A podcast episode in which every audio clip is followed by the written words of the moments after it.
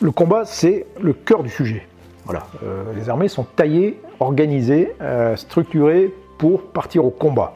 Euh, c'est-à-dire voilà, utiliser la force, la violence pour s'imposer à des, combattants ennemis. Et tout est fondé autour de ça. Or, c'est même, même pour les, gens qui ne sont pas des combattants dans, les armées, hein, qui sont là pour la, logistique, le soutien, etc. Mais tout, la finalité, le bout du bout, le point oméga, c'est le, combat. Euh, et c'est quelque chose que euh, bah, qu'on a évacué euh, des campagnes de recrutement. Quoi. Bienvenue dans Défense Zone, le podcast qui traite des questions de défense et de sécurité à travers des entretiens avec des militaires, des membres des forces de l'ordre, des personnalités politiques ou encore des entrepreneurs. Dans ce nouvel épisode, nous partons à la rencontre de Michel Goya. Cet ancien colonel de l'armée de terre est désormais enseignant et essayiste et l'auteur de plusieurs livres traitant de l'histoire militaire et de l'analyse des conflits. Avec lui, nous allons parler de son parcours, mais aussi de sa vision des armées, aujourd'hui, ainsi que ses grandes évolutions. N'oubliez pas de vous abonner au podcast et également à notre magazine papier en vous rendant sur le site internet défense-zone.com ou en cliquant sur le lien en description de cet épisode. Nous vous souhaitons bonne écoute. Donc nous sommes avec Michel Goya. Est-ce que vous pouvez vous, euh, vous présenter?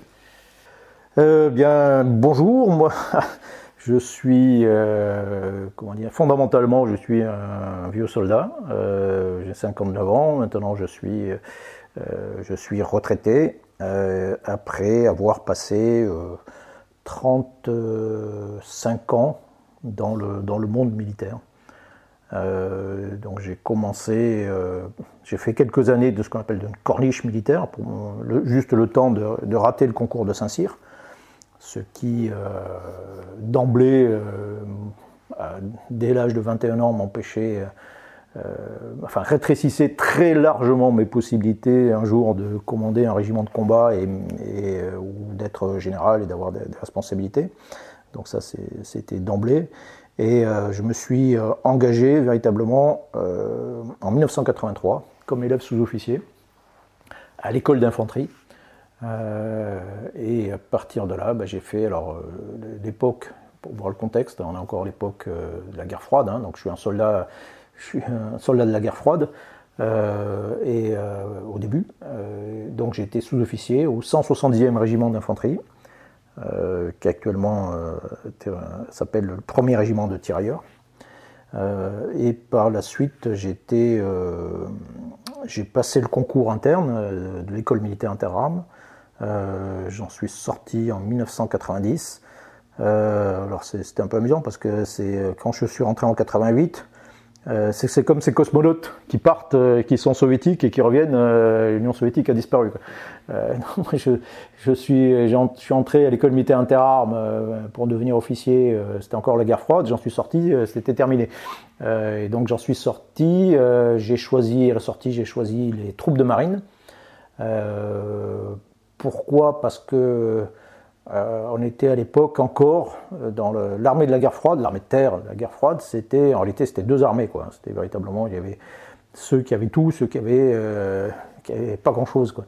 Ceux qui avaient tout, c'était les régiments professionnels qui partaient en, intervention, puisqu'on avait que seuls les, soldats professionnels partaient en, opération extérieure, selon une vieille habitude, on en parlera peut-être, mais et c'est-à-dire c'était fondamentalement des régiments de légion étrangère ou de troupes de marine.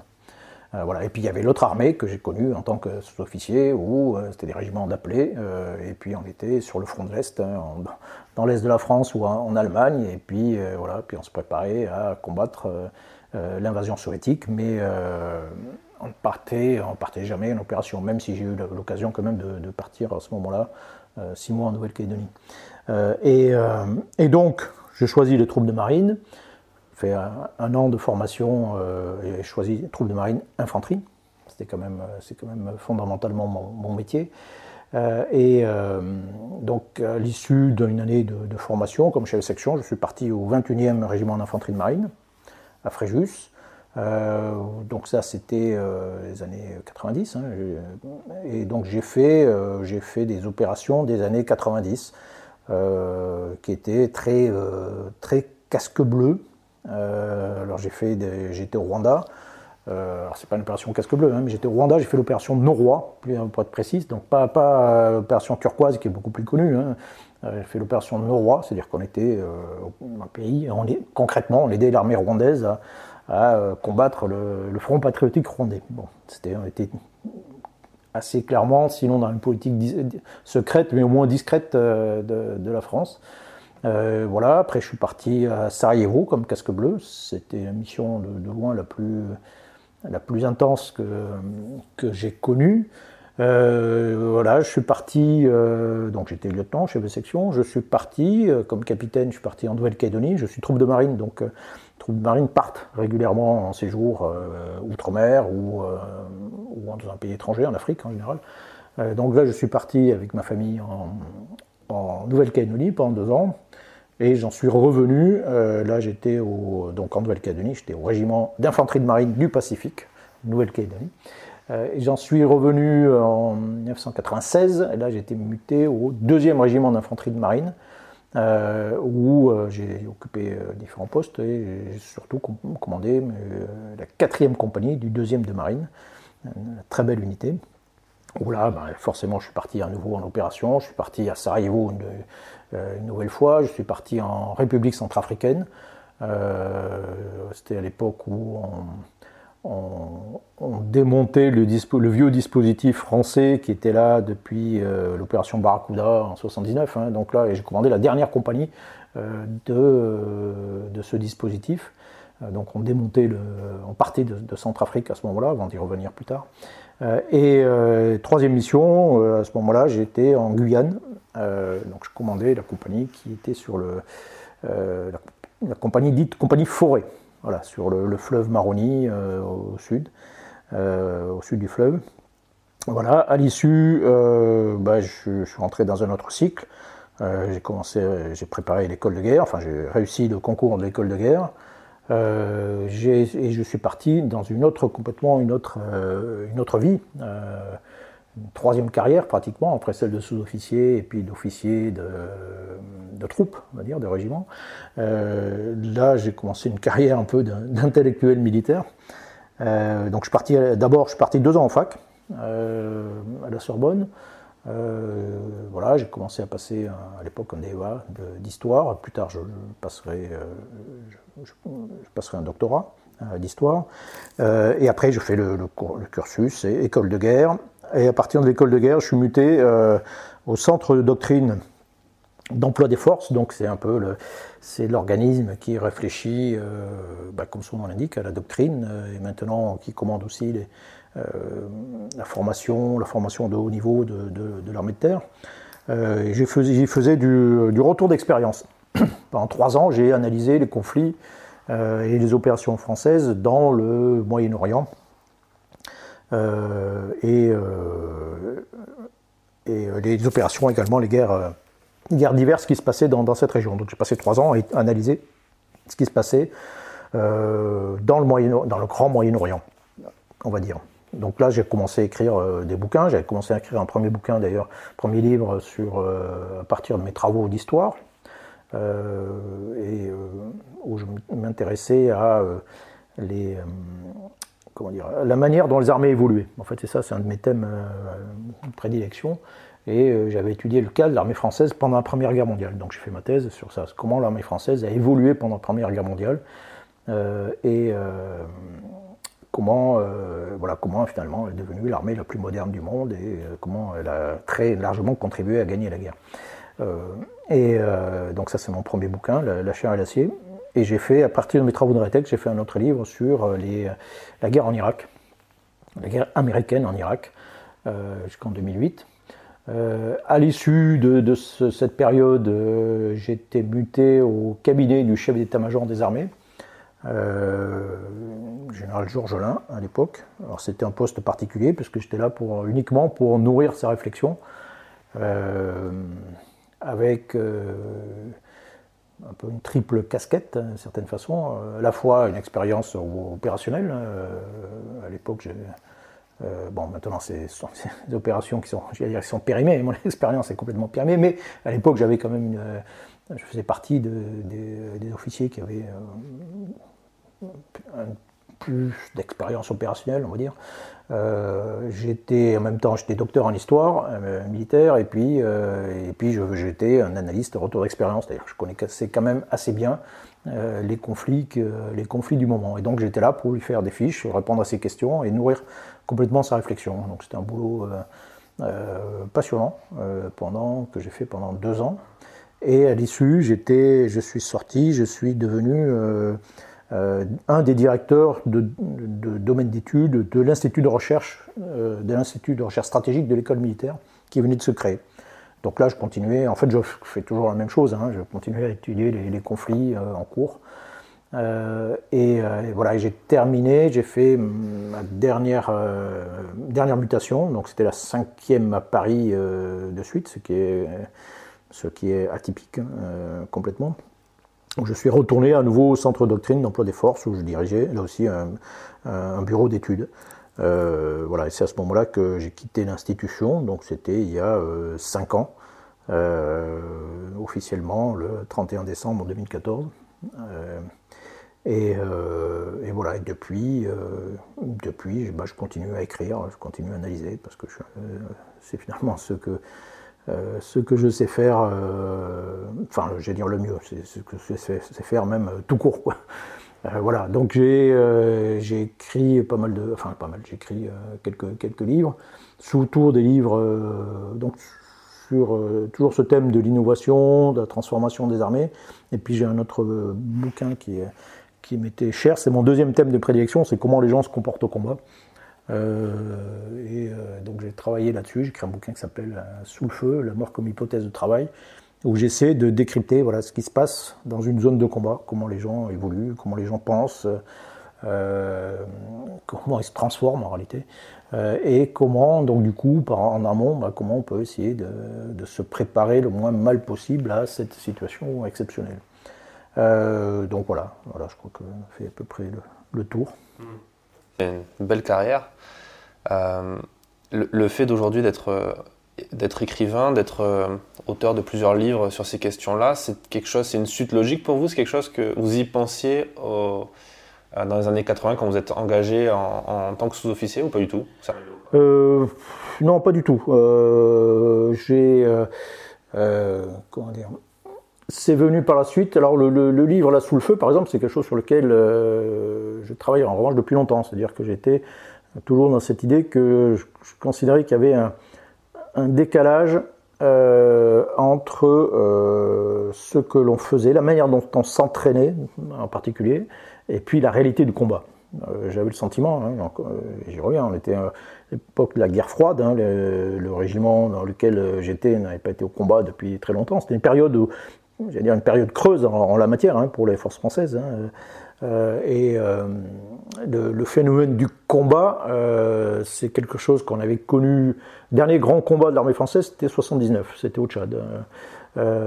Et, et, voilà, et depuis, c'était quelque chose qui était rarissime. Donc, et j'estimais qu'on avait oublié, qu'on se détournait petit à petit des réalités du combat. le combat, c'est c'est très difficile hein, se préparer parce que c'est euh, quelque chose dont qu'on ne peut pas reproduire intégralement, quoi, hein, euh, sinon ça s'appelle du combat. Quoi. Mais, euh, et donc, ben, il faut se préparer de différentes façons, essayer d'aborder le, phénomène, mais c'est compliqué parce qu'on a toujours tendance à, l'oublier. J'aurais juste un exemple, hein, pas trop long, mais quand je, suis rentré donc, dans, comme sous-officier, il y avait encore des tests, il y a toujours des tests annuels euh, physiques, hein. et les tests annuels de, de l'époque, ça s'appelait les BATIVAP, et, euh, et ça constituait en des épreuves d'athlétisme. Et donc euh, je voyais des gars, je voyais des, sous-officiers qui étaient physiquement, qui étaient des, monstres, hein, qui étaient des, super mecs, et qui se retrouvaient devant une barre de son hauteur, et voilà, il fallait faire un truc hyper technique. Euh, très particulier quoi, quand même. Et donc ils étaient en tenue de, sport, peut-être, et puis il fallait faire du son hauteur, ils étaient notés là-dessus. Je dis, mais c'est complètement con. À quel moment on est là pour préparer euh, du combat Moi, j'étais un régiment d'infanterie, euh, on, est là pour se préparer à du combat, combat d'infanterie. à quel moment dans un combat d'infanterie on va être amené à sauter en hauteur en, basket et donc c'est là on est complètement décalé en réalité. On, se décale de, la réalité du combat. Donc ça, ça a été le début de, mes réflexions là-dessus. Donc je suis beaucoup beaucoup, beaucoup lu, je lisais énormément, toujours. Euh, sur, sur ces questions et j'ai commencé à prendre des notes là-dessus. Et puis après, le, vrai déclic, ça a été lorsque j'ai réussi le concours de, bah, de l'école de guerre. Alors je ne suis pas parti directement à l'école de guerre, donc je suis parti deux ans en, fac. Donc là, j'avais euh, d'abord j'avais du, boulot à faire. Hein. Il fallait que je fasse euh, mon, mon master, que je l'écrive. Et puis ensuite, j'avais aussi du temps. Et je me dis voilà, qu'est-ce que qu'est-ce que je fais Et puis et puis derrière tout ça, il y a aussi euh, il y a une vraie stratégie, j'allais dire, de, carrière. Euh, c'est-à-dire que moi, je ne suis pas saint-syrien, j'ai déjà dit, je suis, euh, je suis condamné à faire des postes. je suis condamné à me retrouver, alors c'est pas péjoratif, mais me retrouver dans des états-majors, être officier, rédacteur dans un état-major, à, à bailler le camp, ou. enfin, et bon, c'est pas forcément ce, euh, ce qui m'intéressait, c'est de faire un boulot euh, exaltant. Quand j'étais en régiment, quand je commandais, euh, j'étais en opération, ok, j'ai fait, fait, des trucs parfois chiants, hein, mais globalement, j'avais fait des trucs très sympas. J'adorais commander, j'adorais commander en opération, j'adore le combat en fait, j'adore le. Et là, bon, je savais que c'était euh, terminé, donc il fallait que je, trouve quelque chose d'intéressant. Donc je me dis, voilà, je vais écrire, je vais écrire des articles, je vais euh, euh, me faire connaître, et ça me permettra bah, peut-être un peu de violer mon destin et de violer la DRHAT et, et, de la pousser un petit peu. voilà. Et, globalement, ça a marché, effectivement. le fait, il y, a un aspect positif, dire voilà, je me fais connaître comme intellectuel donc ça va peut-être, euh, on va peut-être m'offrir des postes euh, intéressants. Euh, et en même temps, il y a un aspect négatif, c'est-à-dire que l'institution militaire a horreur du scandale. Et si j'acquiers un minimum de notoriété, ça peut peser, c'est-à-dire que très concrètement, si on m'emmerde, ben, ça, peut se ça peut se savoir. et ça, l'institution a horreur de ça. Donc je dis, ça peut, ça peut peser aussi, ça joue aussi. Euh, et donc au bout du compte, voilà, donc j'ai fait une carrière un peu atypique hein, euh, en la matière, hein, mais euh, et j'ai réussi à chaque fois. Il y avait quelqu'un qui venait me chercher, donc dont le chef d'état-major des armées quand même, qui est venu me chercher en me disant bah, tiens, allez, on a besoin d'un mec comme toi.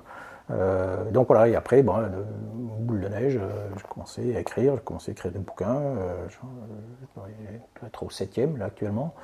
Euh, et euh, je me suis un peu piégé moi-même euh, d'une certaine façon. Enfin, et c'est aussi c'est aussi un, substitut. Hein. C'est-à-dire que voilà, quand j'écris sur le combat, j'écris sur, sur la guerre, c'est un moyen pour moi de rester un peu dans, dans ce milieu, dans cette optique. parce que ouais, je, suis, je suis quand même un peu piégé là-dedans. Aujourd'hui, on voit votre nom un peu partout dans, tous les médias où vous apparaissez comme étant un, expert en, histoire militaire, en stratégie, en, conflit. Euh, le, c'est pas très commun de voir des, gens qui ont euh, autant d'expertise et autant de qui font tous les plateaux, euh, enfin les, plateaux de médias, on va dire au sens large, et surtout des gens de terrain qui ont commandé des unités, qui sont partis au combat. Oui, alors c'est c'est une conjonction de plusieurs phénomènes. D'abord le fait que ce qui n'est pas évident, c'est d'être resté longtemps à Paris. Par exemple, euh, euh, la plupart des officiers, ils, font, ils, sont, ils bougent énormément, ils sont deux ans, trois ans euh, dans un poste, puis après ils partent. Non, je suis resté très longtemps à Paris. Et donc, du coup, comme les choses se font beaucoup à Paris, en, en matière médiatique, pour le dire très simplement, hein, si des gens qui recherchent des experts, ben, il, il, leur faut un invité pour le soir. Euh, bon, et s'il n'est pas à Paris, euh, ben, c'est compliqué. Euh, donc c'est très, très simplement, ça c'est un facteur qui a joué. J'étais disponible, présent. j'étais relativement, même quand j'étais en actif, j'étais relativement libre. Je suis un peu, parfois ça, ça, posait quelques problèmes, mais notamment quand j'étais directeur à l'IRSEM, j'étais chercheur. voilà, je me considérais comme chercheur, donc libre de en tant que chercheur, la liberté de chercher, la liberté d'exprimer, sinon ça ne marche pas. et donc là, je, considérais que je pouvais, je pouvais là aussi m'exprimer. et, et en même temps, je considérais que, ouais, quand quand on, on, pose des questions sur, enfin, il y a un problème de, par exemple, de pandémie. Euh, bah, on va interroger des, euh, des médecins, quoi. on va interroger des, euh, des gens qui, dont c'est le métier. Quoi. Bon, là, sur les problèmes, les questions militaires, les questions de stratégie, bah, comme l'armée elle-même est très frileuse sur, sur l'expression, c'est toujours compliqué, il faut toujours envoyer, d'envoyer, le fait de temps en temps. Et, euh, mais pas assez, mais d'envoyer des, voilà, des, des, des soldats d'actifs qui, vont expliquer ce qu'ils font quoi, euh, librement. Euh, donc ça, ça, se fait peu. Donc c'est globalement c'est des, des, civils, des experts qui vont parler. Quoi. Juste une anecdote, mais lorsque le général de Villiers avait démissionné, en 2018, si je me souviens bien.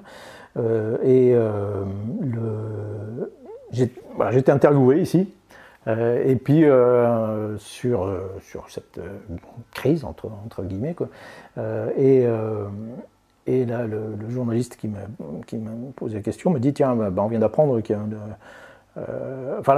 a un. plateau ce soir pour, en parler. Et je dis bah, Oui, alors qui, sera le militaire qui va, s'exprimer là? Ah ben il n'y a pas de militaires, il n'y aura que des experts. je dis d'accord. Ok. Euh, mais bon, bref. Euh, donc il y a une conjonction de, phénomènes. Je suis là. Euh, là, mais en plus, depuis que j'ai quitté l'institution, bah, je suis complètement libre et disponible. on considère que je suis un peu un bon client. Que je connais un peu quand même les, choses. Et donc à partir de là, ben, oui, c'est parti. Et puis ça fait, il y a un effet boule de neige, quoi. Hein. Quand une fois que bah, vous êtes vous êtes passé une fois à la télé, ça s'est plutôt bien passé, vous êtes, vous êtes dans les listes, et puis voilà. En fait, j'ai calculé que la première année où je suis parti, donc en 2015, j'ai été appelé par un média quelconque, écrit euh, télé, radio, etc., une fois toutes les 20 heures. Euh, voilà. Euh, et, après, ça dépend des moments. Hein. Le, moment où le, général de Villiers a démissionné, j'ai été appelé, je crois, 36 fois dans la journée. Mm. bon voilà, dès qu'il se passe quelque chose, lorsque bah, le, caporal-chef Blasco est tué, bah, dans la foulée, il y a un événement, hop, on m'appelle pour, pour commenter. Mm. bon, alors je réponds à peu près une fois sur quatre aux, demandes, sinon je. Euh, ça me prendrait beaucoup de temps. Et puis, en plus, et puis accessoirement, il y a plein de, choses où je je suis pas compétent. Hein. Euh, sur euh, la, vente des sous-marins ou la non-vente des sous-marins d'Australie, bon, je peux, donner, un avis, mais je ne suis pas franchement expert. Quoi. Donc il y a aussi plein de choses que, que je refuse. Quoi. et donc voilà, et puis il y a un aspect, c'est que euh, je ne suis pas un traître à la patrie, hein, donc euh, vais pas. Euh, j'y vais aussi un peu pour, bah, pour défendre l'institution, donner un, point de vue de l'institution militaire, avec qui je n'ai aucun rapport hein, dans, dans, ce domaine médiatique. Et ça, dans quelle mesure vous êtes en contact avec eux par rapport à ça? Il n'y a pas des, des, fois où vous devez, pas rendre compte, mais... Jamais. Il n'y a pas des, fois où on vous demande, euh, l'institution vous appelle pour dire ça serait bien que euh, là tu commandes pas forcément ce genre de choses ou... Jamais. Jamais. J'aimerais, hein, j'aimerais qu'on me dise tiens voilà, euh, voilà on te donne des infos, on te dit voilà quel est notre point de vue, voilà ce que, comment on voit la chose. après bon, bah, de toute façon t'es plus, t'es libre, hein, mais qu'on m'aide quoi. Euh, non, jamais, jamais. Je n'ai jamais euh, de, contact avec, euh, l'institution, enfin, à part des contacts personnels, quoi, mais ou quand c'est moi qui, qui sollicite des, copains, quoi, mais sinon, non, il n'y a, aucun lien. aucun lien. C'est, si les gens me voient comme un, comment dire, un agent, un agent, d'influence de l'institution, bah, je le fais en sniper, quoi. je le fais en franc-tireur. Quoi. Oui, perdant en crédibilité derrière. Pardon Perdant en crédibilité derrière, du coup. Si jamais. Euh, si jamais je suis euh, tamponné. Euh, oui, bien sûr, bien sûr. c'est, le vieux principe du levier. Plus on est loin de l'objet, et plus on a de poids, plus on a de prise bon, mais voilà. Et, et puis non, non, j'y vais, j'y vais surtout en réalité pour essayer de donner un, point de vue, comment dire que j'estime le plus juste, et, puis j'y reviens pour défendre l'institution.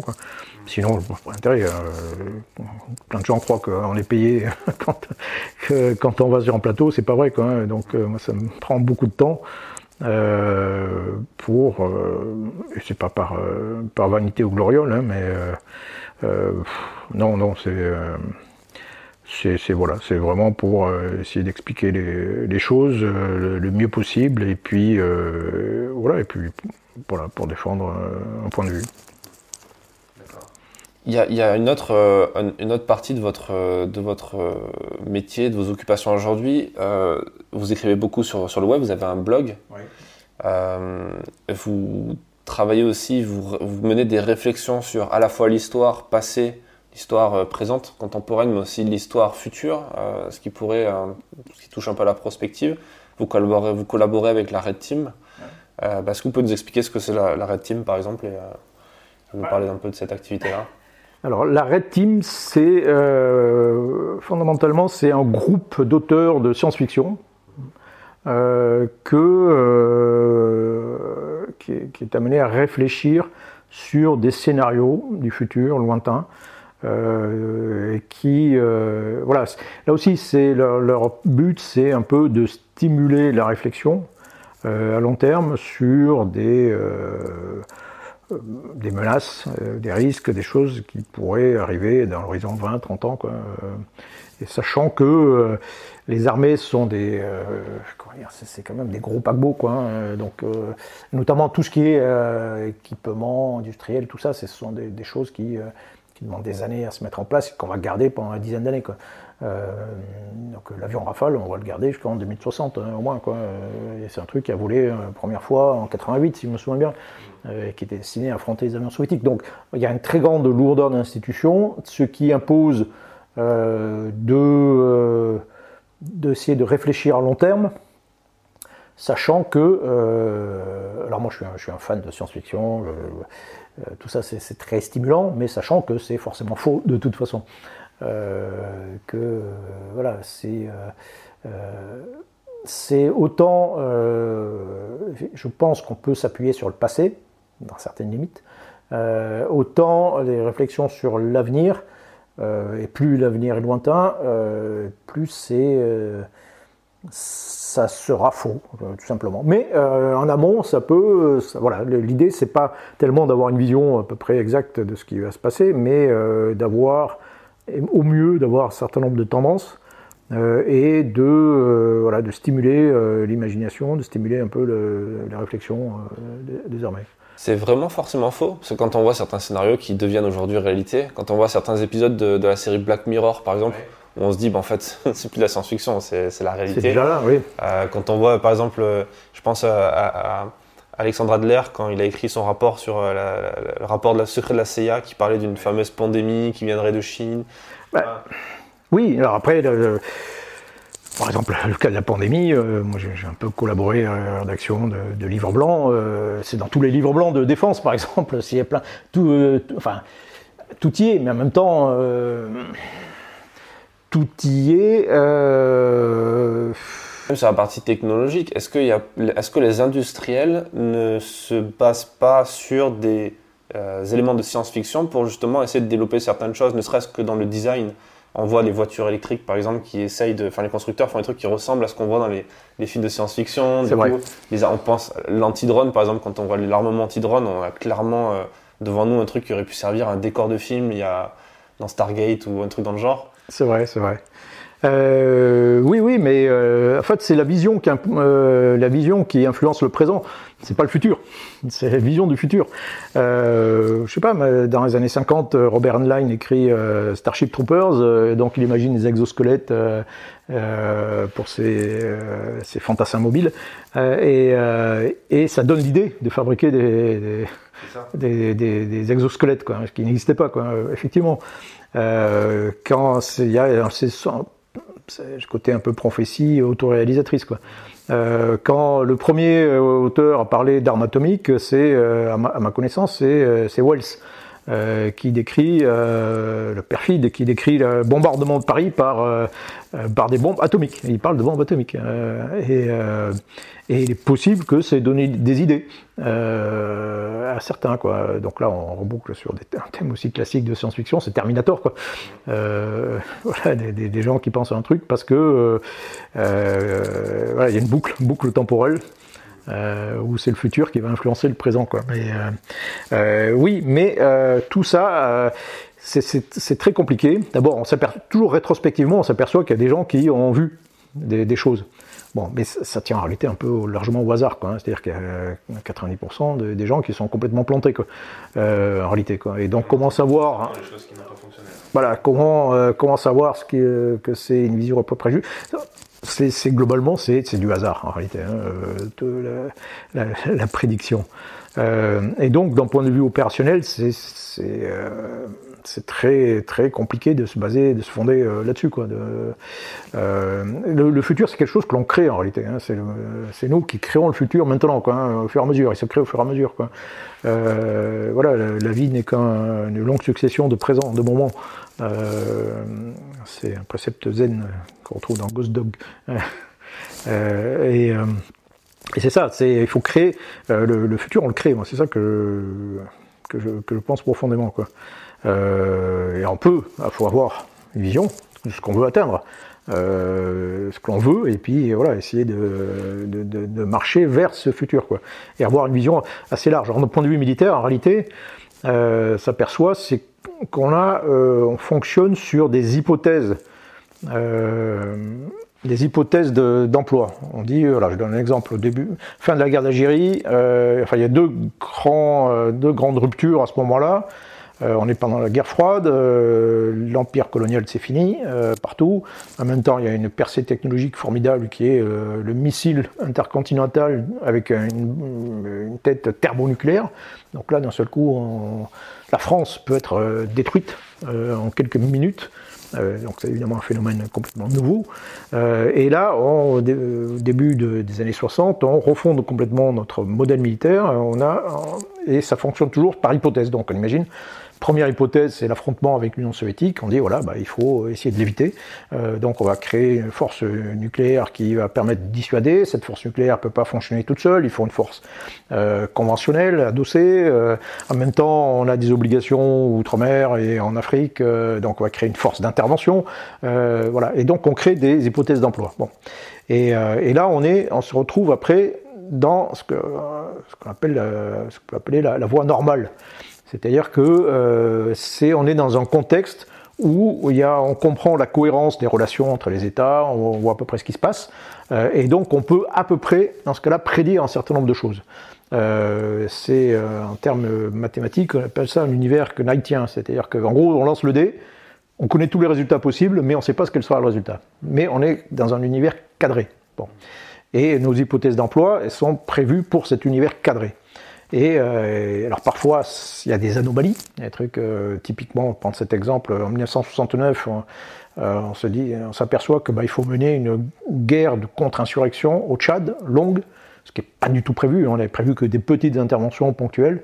Euh, et là, bon, bah, c'est une anomalie dans le système. Et c'est intéressant, c'est une anomalie parce qu'on ne voulait pas l'envisager. On avait refoulé cette, idée, alors que elle était malgré tout logique. Mais donc, du coup, ben, on va s'adapter, on va mener pendant trois ans une guerre de contre-insurrection au Tchad. Bon. Donc on s'adapte à l'anomalie.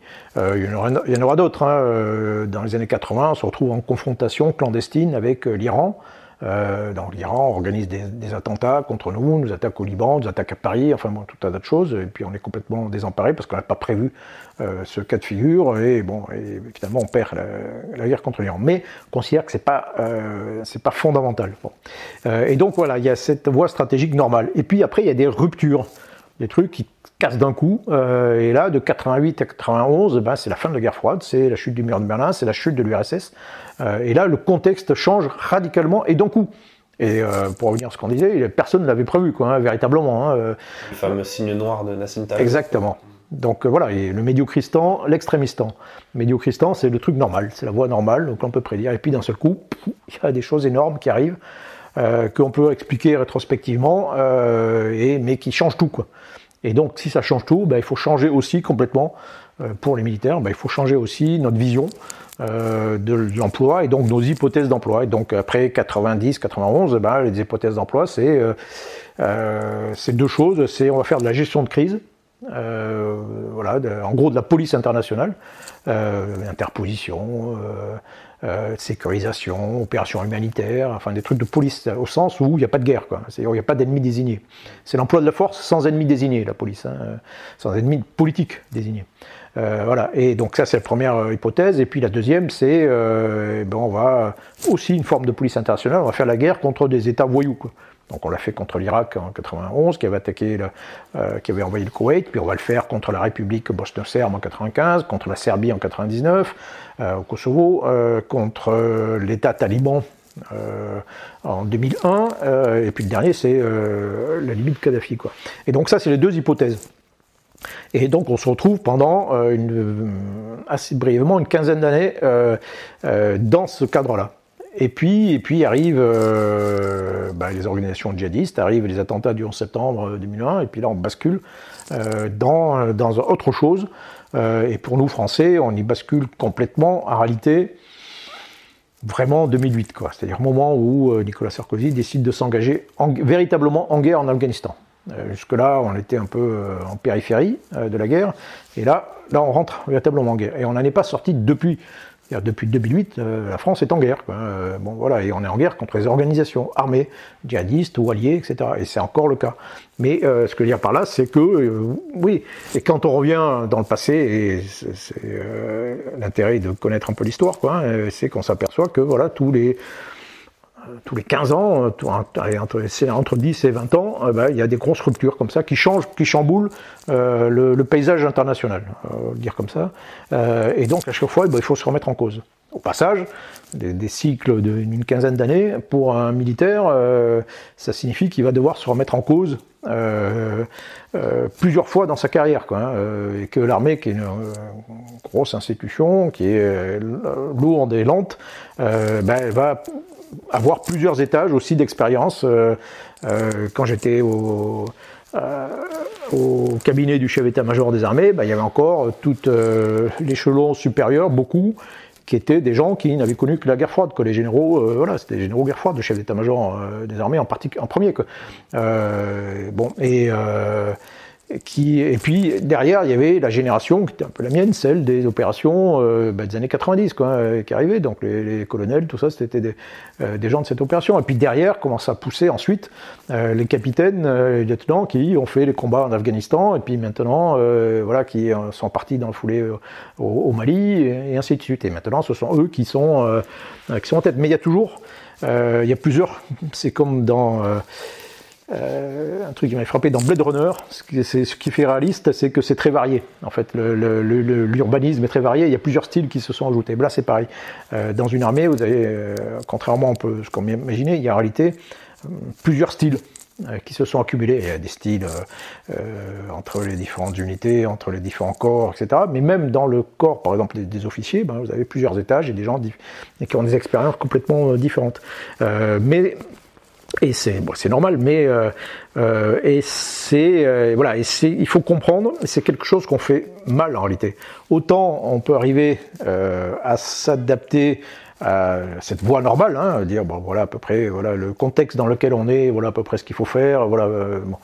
Mais s'adapter à la rupture, se dire voilà à un moment donné, dans 5 ans, 10 ans, 15 ans, il y a sûrement y avoir des, des changements importants politiques. Euh, peut-être du fait de, de, de problèmes de réchauffement climatique, peut-être du fait de crise économique. Hein, c'est souvent lié au, grand cycle économique, ce, genre de choses. Euh, on ne sait pas. Euh, peut-être qu'il y a un État qui va complètement s'effondrer. Peut-être qu'il va y avoir un système politique nouveau qui va apparaître. On ne sait pas. Hein. 1930, au début des années 30, bah, on, a fait la, paix avec l'Allemagne, on a signé, un, certain nombre d'accords. En 1920, j'ai oublié. 27, il y a le pacte brillant Kellogg qui met la guerre hors la loi. bon voilà, et tout le monde se dit voilà, c'est la paix. Quelques années plus tard, euh, il y a un gars qui écrit, euh, j'ai oublié son nom, qui écrit la grande, enfin, qui avait déjà écrit la Grande Illusion en 1911 pour expliquer que la guerre c'était pas plus, c'était plus possible, euh, et euh, qui réécrit en début des années 30 pour dire que là, pour le coup, c'est vraiment plus possible. Euh, et, et, il a pris le Nobel de la paix pour ça. et et, euh, et, dix ans plus tard, la France est occupée par l'Allemagne, quoi. Euh, parce qu'entre-temps, bah, il y a eu l'apparition du totalitarisme, le nazi, enfin, il y a eu tout un tas de choses. Et donc, voilà, ce que je veux dire par là, c'est que qu'on se prépare à ce qui est probable, euh, ce qui est visible et probable, c'est très bien. Déjà, on ne fait pas forcément toujours euh, bien, mais bon, voilà. Mais il faut se préparer aussi à euh, l'inattendu, quoi. C'est-à-dire, voilà, on, sera surpris, donc il faut se préparer à la surprise. Euh, même la pandémie, la pandémie, à la limite, on en parlait tout à l'heure, c'est pas pas une véritablement surprise. Hein. C'était une hypothèse qui était partout, quoi. Hein. On s'est dit oui, bon, ça peut, ça peut arriver, quoi. Euh, et donc le minimum, c'est déjà, ça aurait été de s'y préparer, quoi. Mais c'est toujours très difficile à se préparer à ce qui n'est pas visible, à ce qui est très enfin, considéré comme improbable. Euh, et et en plus, si, si en plus c'est même pas visible du tout, hein, c'est encore plus, euh, on s'y prépare encore, encore moins bien, quoi. Et pourtant, voilà, c'est une vraie stratégie, c'est de, s'intéresser, c'est ce que c'était Taleb, mais euh, il dit voilà, il faut, faut c'est les altères, il faut s'intéresser. Euh, il y a deux points importants. Il y a ce qui est euh, pas forcément très important, mais qui est très probable. Bon, ok, donc euh, voilà, il faut, euh, il faut prendre en compte, puisque de toute façon, ça va très probablement arriver. Bon, et puis ensuite, il y a ce qui est pas forcément probable, mais très important. Alors c'est ce qu'on fait avec euh, l'hypothèse d'une guerre nucléaire, par exemple. Hein, euh, probabilité faible, mais on s'y prépare. Quoi. Donc on a une force euh, nucléaire qui, est, coûte cher, mais voilà, qui nous permet de faire face à cette hypothèse très peu probable, mais extrêmement dangereuse, voire même mortelle, d'une guerre nucléaire. Et voilà. Et donc je, je, milite pour dire voilà, il faut il faut se préparer à ça, sachant que notre armée, euh, qui a des très bons côtés, euh, est devenue une armée qui est en réalité très vulnérable à la surprise maintenant, à la grande surprise euh, euh stratégique, parce qu'on a une armée euh, qui est devenue toute, toute, petite en réalité, une petite armée professionnelle qui fait capable de mener des, des interventions de, de, bonne qualité, mais de faible volume. et si d'un seul coup il faut changer de portage et remonter en puissance, ben, euh, voilà, devenir euh, de grenouille, devenir bœuf, euh, pour faire face à, quelque chose de très très important, euh, ben, pour l'instant on ne sait plus faire. Quoi. Donc du coup on est vulnérable. À long terme on est très vulnérable. Est-ce que au final c'est pas impossible? Est-ce que le jeu il n'est pas perdu d'avance? Quand on voit que vous dites il y a des cycles, ça, la doctrine va forcément devoir s'adapter à un moment donné, mais vu le temps de latence qu'il y a pour ne serait-ce que se préparer on est déjà limite trop tard qu'on arrive là. Et quand on voit au final dans la réalité, quand on voit parler de contre-insurrection, euh, l'Afghanistan et aujourd'hui le Sahel sont euh, des exemples que, qu'au final les leçons du passé ne sont pas tirées, qu'on envoie quand même des corps expéditionnaires qui sont au final bien souvent disproportionnés, soit en sous-nombre, soit en excès, un peu comme au Mali quand on voit des, euh, des, des, des, GTD de, de 300 personnes naviguer avec des blindés dans des endroits où où l'ennemi est mobile, se cache dans la population. Au final, c'est un peu, euh, un peu la même logique en Guyane d'ailleurs, hein, quand on essaie de, choper un, un mec euh, isolé. Est-ce qu'au final, c'est pas perdu d'avance quelque part? Euh, Bah non, c'est jamais perdu d'avance, sinon c'est pas la peine. Quoi. Mais euh, euh oui, mais on a, on a de vrais problèmes. Alors derrière tout ça, il y a aussi une vraie vulnérabilité, à la surprise j'ai dit, mais on a un autre talon d'Achille, c'est euh, cette vulnérabilité, notre sensibilité aux pertes, aux pertes humaines. Si on se déplace en phalange complète euh, quelque part, euh, c'est pas forcément pour être plus efficace, c'est pour être plus sûr. Et voilà, si on se met sous blindage, si on est dans des bases, c'est parce que voilà voilà, il faut assurer le coup. C'est-à-dire que il faut, faut, gagner les matchs, on gagne les, matchs 1-0 plutôt que 4-1. c'est le 1, prendre un but qui est une catastrophe. Quoi. perdre un soldat euh, c'est beaucoup plus catastrophique pour nous que pour l'ennemi, tout simplement. C'est là la vraie asymétrie.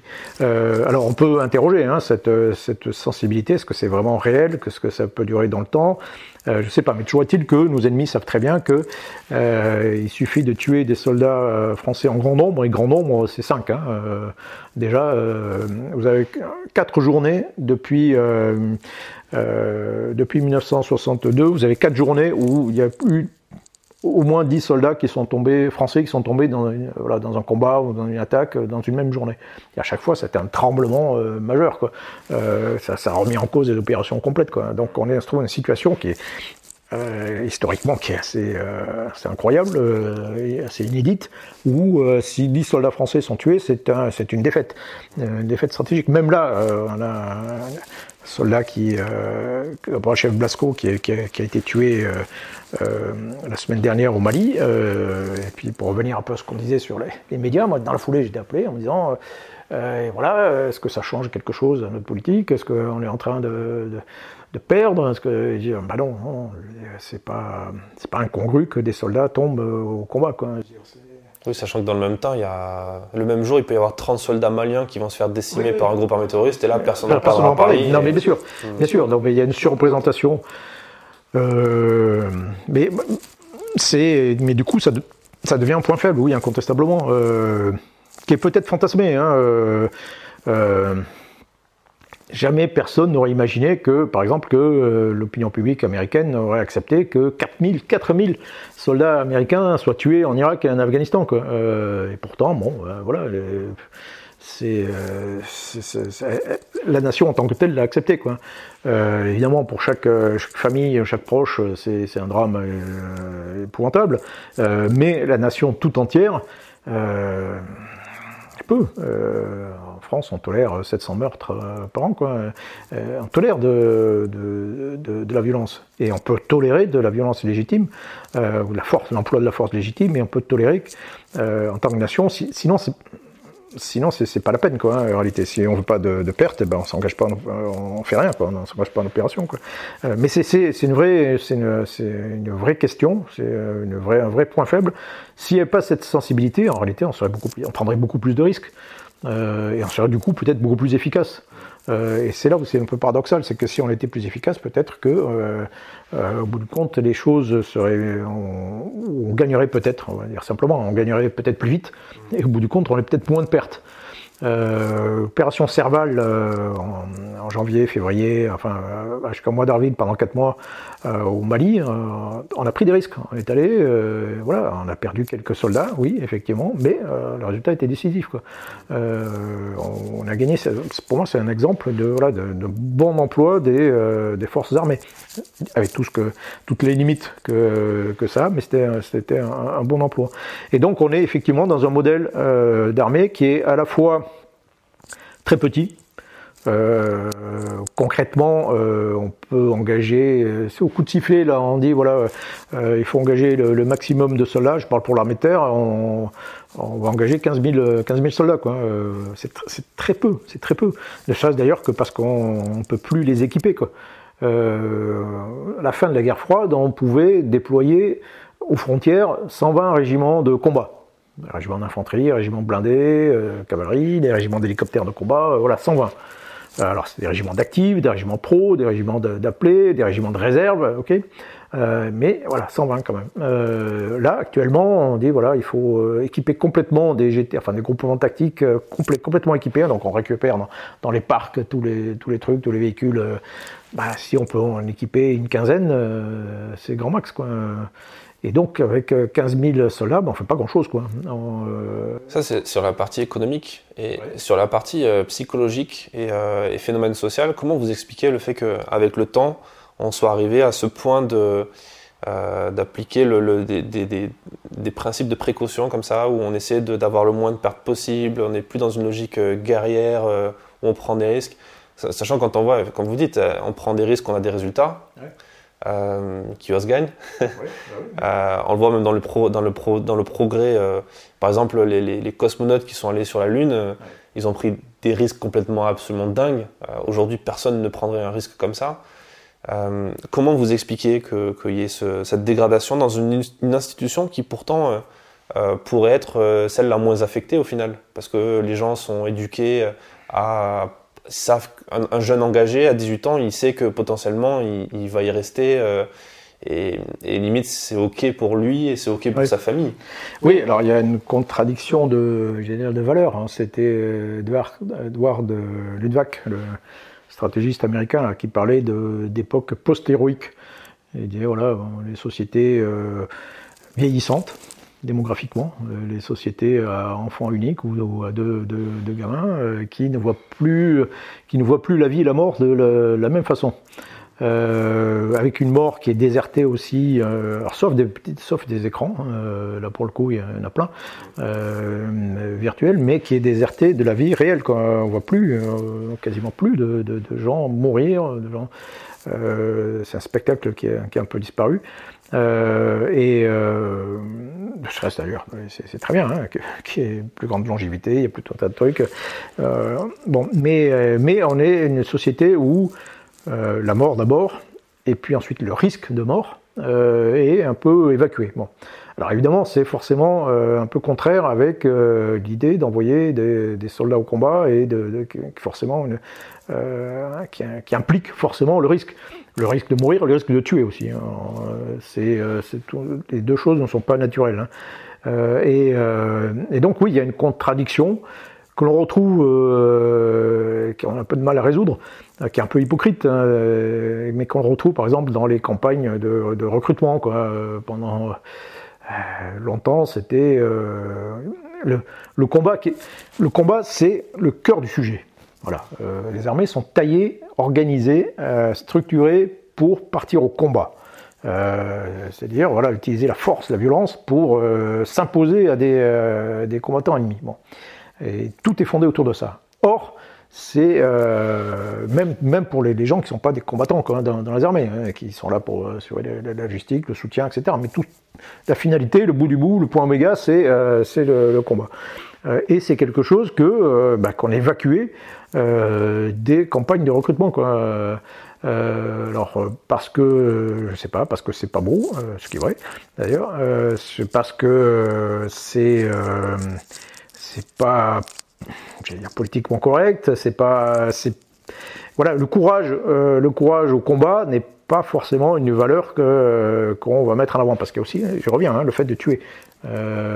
autant à la limite, prendre des risques euh, pourra être mis en valeur dans certains métiers, euh, parce qu'il n'y a pas que les militaires qui, euh, prennent des risques, pas tout, hein. il, y a, aussi plein, de gens, les pompiers, tout un tas de, même les, policiers, ou mais c'est aussi le fait de... c'est ça la vraie spécificité du militaire, c'est qu'il a le, droit de tuer, comme James, comme James Bond, hein, dans, certaines limites, bien sûr, mais voilà, le fait qu'il tue, euh, et je me demande si c'est pas ça qui est, euh, que l'on cache en réalité euh, plus que, tout autre. Et donc dans ces campagnes, ben, on a dit voilà, vous allez avoir un, métier, vous allez apprendre des choses, vous allez faire plein de trucs,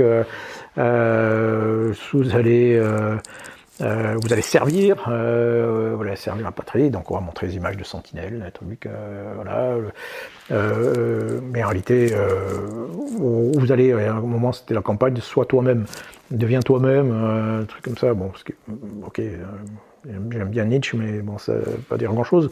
Et puis surtout, euh, surtout, surtout le gars qui s'engage dans un régiment d'infanterie de marine, de légion, ou de, enfin, de chasseurs alpins comme Maxime Blasco, il s'engage pas pour être lui-même, il s'engage pour être quelqu'un d'autre.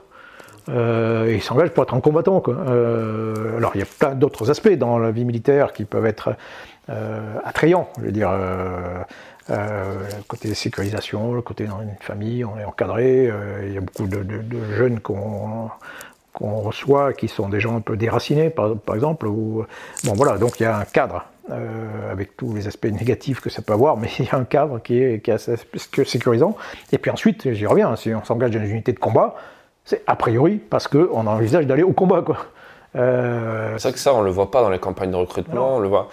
à quel moment ça, ça a basculé C'est quoi? C'est les, les, les, agences de com qui sont recrutées, qui, qui jamais mis les pieds sur, sur une zone de guerre, qui, qui comprennent pas ça ou qui pensent que ou est-ce que derrière il y a une vraie volonté politique de justement d'inseptiser un peu le, la chose, de cacher un peu ce qui oui, je pense que c'est surtout ça, oui, ou même des armées. Il y a beaucoup d'inhibition, d'auto-inhibition euh, euh, en, la matière. Euh, non, je pense que voilà, il faudrait que les Américains le font un peu plus, mais ça, revient un peu à ce qu'on disait aussi sur les médias, sur la, manière dont on présente les, soldats, les soldats français. Donc on va le présenter en un peu en périphérie euh, du combat, euh, mais, euh, mais alors que, voilà, sans s'avouer que, ben voilà, le but c'est de, se battre de se battre, donc d'exercer de, la violence, quoi, de, de, éventuellement de tuer et de, et de prendre des risques euh, énormes, de, se faire, euh, se prendre des balles. et euh, c'est ça, c'est ça la réalité. Et c'est ça qui attire en réalité beaucoup, beaucoup de, gens, quoi.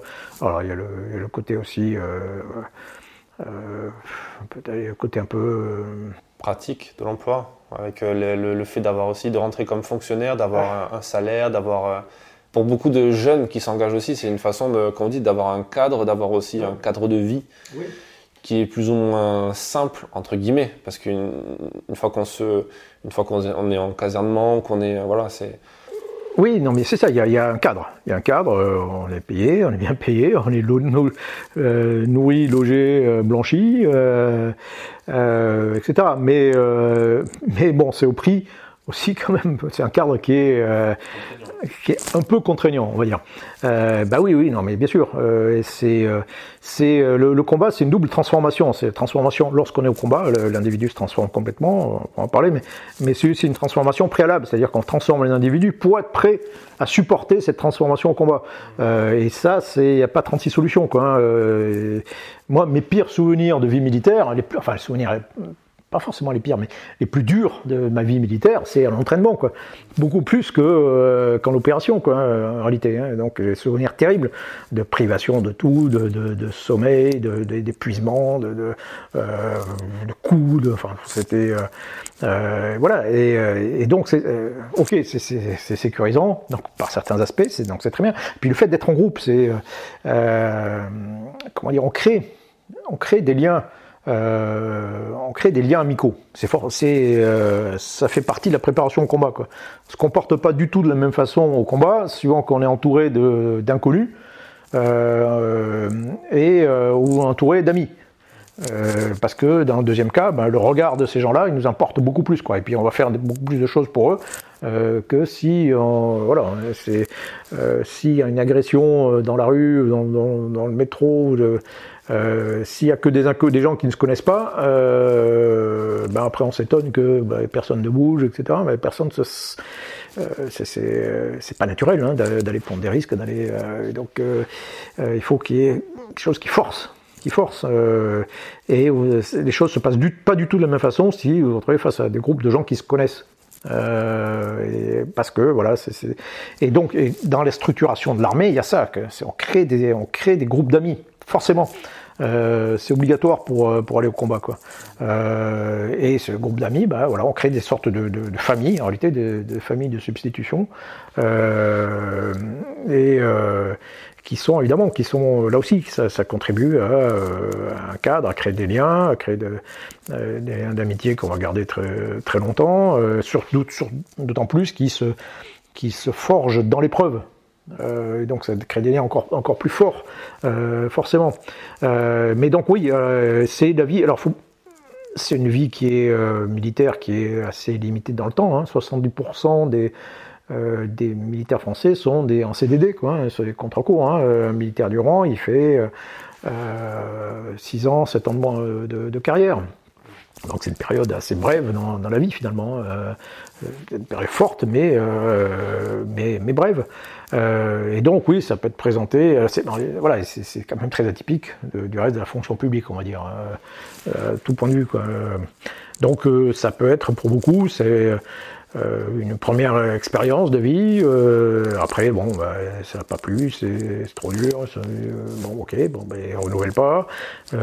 certains, on a des, des dire des pertes aussi, des départs aussi, parce que des gens s'emmerdent. S'ils font sentinelle X fois ils font que ça, bon, ok, ça va 5 minutes, quoi. C'est pas, forcément pour ça que je me, suis, me suis engagé. Il y a des gens qui, au contraire, euh, s'emmerdent parce qu'ils ont une sorte de blues, euh, qui ont fait des choses extraordinaires euh, en Afghanistan, au Mali, et puis ils s'aperçoivent que ce sera sans doute terminé ou le feront pas avant longtemps, et qui, bon, finalement, là aussi s'emmerdent, et puis, etc. Quoi. Mais donc c'est une expérience qui, pour beaucoup, est éphémère. Et puis voilà, on essaie. Mais ce que, euh, les gens ne comprennent pas forcément, c'est que voilà, on a une armée qui est maintenant une armée de volontaires. Donc des gens qui sont volontaires à venir et qui sont, qui sont, volontaires à rester. Euh, et tout notre capital humain, il vient de là, quoi. Hein. C'est-à-dire que la qualité des gens qui viennent, euh, que l'on va former aussi, euh, et puis l'expérience des gens qui, qui, qui, restent, quoi. Plus les gens restent longtemps et se engagent, et plus on accumule d'expérience, plus, plus on a des, des, gars et des filles qui, voilà, qui ont fait des opérations, qui et ça c'est extrêmement important, quoi, hein, dans, le, dans la mesure où euh, on a un, seul, la connerie d'un seul soldat euh, peut avoir des conséquences euh, considérables. Quoi, hein. un soldat sentinelle, il est sur lui de, de quoi tuer, s'il tire bien, de quoi tuer une centaine de personnes. Quoi. donc voilà, on a besoin d'avoir des gens qui sont qui sont solides, quoi, et, et voilà, alors à la fois jeunes, parce que c'est un, job euh, physique, hein, euh, mais qui sont, euh, qui sont, qui sont mûrs. Quoi. C'est-à-dire, on se comporte pas de la même façon. À, déjà, un vieux soldat, c'est 25-26 ans. Quoi. déjà, on commence à voir. c'est quelqu'un qui a fait voilà, plusieurs qui est caporal, caporal-chef, qui est, voilà, qui, qui est solide. donc oui, euh, Maxime Blasco, il, euh, s'est engagé tardivement d'ailleurs. Euh, typiquement, hein, c'était un gars qui a fait des études de pâtisserie, il était pâtissier, puis bon, il avait envie d'autre chose, quoi, une vie un peu plus forte, et il s'est engagé, il s'est engagé dans l'armée, quoi. Et à 32 ans, c'était déjà un, très, très vieux soldat, quoi, et, un super soldat. Et donc voilà, si, on dégoûte euh, si ce qu'on propose euh, n'est pas attrayant, on va le dire comme ça, eh ben, euh, notre capital humain va se dégrader. Quoi. Et si notre capital humain se dégrade, eh ben, c'est les conneries qui vont augmenter aussi, et ça va pas bien se passer. C'est lié surtout à ce qu'on propose, ce que proposent les institutions qui se détériorent, ou est-ce que c'est euh, une question de génération, sachant que les jeunes qui s'engagent, c'est des gens qui sont euh, qu'on appelle les millénials, euh, qui sont nés avec le digital dans les mains, qui sont nés aussi avec des, des, nouvelles pratiques sociales qui font qu'on a plus de choix, ou en tout cas un sentiment d'avoir plus de choix dans la vie, de nos partenaires dans la vie, de nos métiers, de pouvoir passer d'un métier à l'autre qui n'a rien à voir, de la pâtisserie à commande montagne. Est-ce que ça, c'est pas quelque chose aussi qui fait du tort à l'institution euh, dans, dans, le sens où euh, ben, euh, le jeune est capable, moi j'ai pu en voir en opération sur Barkhane où j'ai eu des, témoignages de jeunes qui me disaient ouais, on ne sait pas trop qu'est-ce qu'on fout là, moi je, je pars re-signer, c'est pour refaire des, des, tours dans le désert, même si ça correspond pas bien entendu à tout le monde, c'est évident, c'est juste des témoignages comme ça, mais ils existent, il faut, faut en parler aussi. est-ce que c'est lié à ça ou est-ce que c'est est-ce que l'institution, selon vous, euh, tente d'essayer d'accompagner ce mouvement en essayant de redresser un peu la barre? Euh, ben, un, peu de tout, ça, mais euh, Alors d'abord, je suis un peu sceptique sur l'idée de génération nouvelle. quand je suis entré dans, effectivement dans l'armée au début des années 80, quand je suis arrivé au premier régiment, voilà, tous les, vieux sous-offs me disaient voilà, les jeunes, d'aujourd'hui, c'est des branleurs, voilà, on peut rien faire, voilà, c'est de sont fragiles, euh, machin, euh, bon. Ben, finalement, euh, je suis persuadé que même lorsqu'ils sont rentrés dans, dans l'armée quelques années plus tôt, on disait la même chose. Donc je suis un peu sceptique sur cette idée. moi, j'ai trouvé des, plein, de, mecs formidables. et alors, je dis mecs parce que je commandais que, que des hommes, mais mais ouais, qui étaient j'appelle ça des gens, des gens ordinaires qui font des, choses extraordinaires, quoi, courageux, je trouve des gens très formidables, quoi, mais, mais après, j'y reviens, c'est-à-dire qu'il faut, ouais, il faut, bah, il faut leur proposer un job qui, euh, qui, qui, corresponde un peu à leurs attentes. Quoi. Euh, alors dites que effectivement ça, ça, bouge beaucoup, c'est ce que je disais tout à l'heure, mais finalement euh, je m'aperçois que par rapport au monde civil, bah, ça bouge peut-être moins qu'ailleurs en réalité. pour des gens qui mènent une vie difficile, euh, qui prennent, pour certains d'entre eux, prennent des risques qui ne sont pas forcément super bien payés, euh, mais pour il reste quand même. Euh, donc il y, a quand même quelque chose. Il y a de, ouais, il y a, l'intérêt du boulot, mais il y a la reconnaissance. On est malgré tout, l'institution a beaucoup de défauts, mais elle reconnaît les gens. Dire, un exemple, il y a un de mes gars qui, quand j'étais au 21e RIMA, qui me disait voilà, moi je m'appelle euh, El Mokhtar.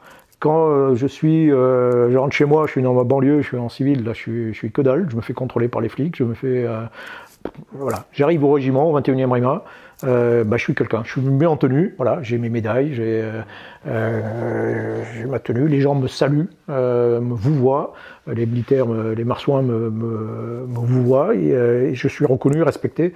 Ici, je suis quelqu'un. voilà, et puis le, voilà, je suis le chef Mokhtar de l'infanterie de marine.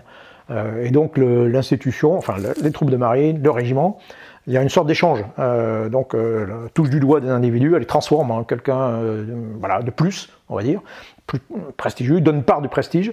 Euh, et puis en échange, eh ben, il me disait, ben voilà, moi, je, suis, obligé de, de faire honneur euh, au régiment et euh, je suis obligé d'être courageux quoi. Euh, voilà. Et donc il y a voilà, cet échange. Et ce que je disais tout à l'heure, hein, aller au combat, c'est pas naturel. Hein, et donc il faut des choses qui poussent. On y va parce qu'on a des potes, qu'il faut aider parce qu'on ne veut pas passer pour euh, pour lâche. Et puis ensuite, il y a derrière, il y a toute euh, l'institution qui fait que, quand vous êtes marsouin, quand vous êtes légionnaire, quand vous êtes euh, commando montagne, etc., bah, voilà, vous devez de faire des choses, d'y aller. Quoi. Bon, après, c'est, on y revient, on revient sur ce qu'on fait. Si ce qu'on fait est emmerdant, bah, même si on est, bien dans l'institution, au bout d'un moment, bon, on, va, la quitter. Quoi. Alors, après, comment rendre les choses attrayantes, euh, ça c'est un autre problème, mais, euh, euh, mais oui, oui, il y a, c'est les grandeurs, servitudes du métier militaire. Hein. C'est que il y a beaucoup de choses qui sont. Moi, j'ai failli quitter l'institution au mes débuts. Euh, il failli quitter l'institution plusieurs fois, hein, parce que je m'emmerdais, quoi. Mais, mais voilà, on a des, des gens qui qui, euh, qui mènent une vie particulière, euh, qui, euh, qui sont souvent des nomades. C'est une particularité aussi. Hein. Le soldat français moderne, c'est un nomade hein. passe, il part au Mali, enfin il est en Afghanistan, ensuite il va au Mali, ensuite il va partout, il va en Côte d'Ivoire, il va un truc. voilà, on, passe notre temps à sauter d'une opération à l'autre ce qui peut, avoir, peut poser aussi un certain nombre de problèmes d'une crise à l'autre. Euh, euh, et, voilà, qui, euh, qui nomadisent, qui voyagent. On est un des métiers les plus, les plus voyageurs en France. Quoi. Et donc c'est voilà, cet ensemble qui fait que et, et je reviens à cette notion de combat. En réalité, c'est souvent le contexte qui fait qui fait les choses. C'est-à-dire que être casque bleu à Sarajevo. Euh, c'est compliqué, quoi. C'est compliqué. Donc, euh, vous prenez des centaines d'obus euh, chaque jour sur la tronche, vous faites se sniper, vous êtes, vous avez énormément de contraintes qui vous obligent de ne pas faire plein de choses. Vous avez, de, et voilà, il vous restez pendant six mois dans, dans, dans cette, dans cette marmite.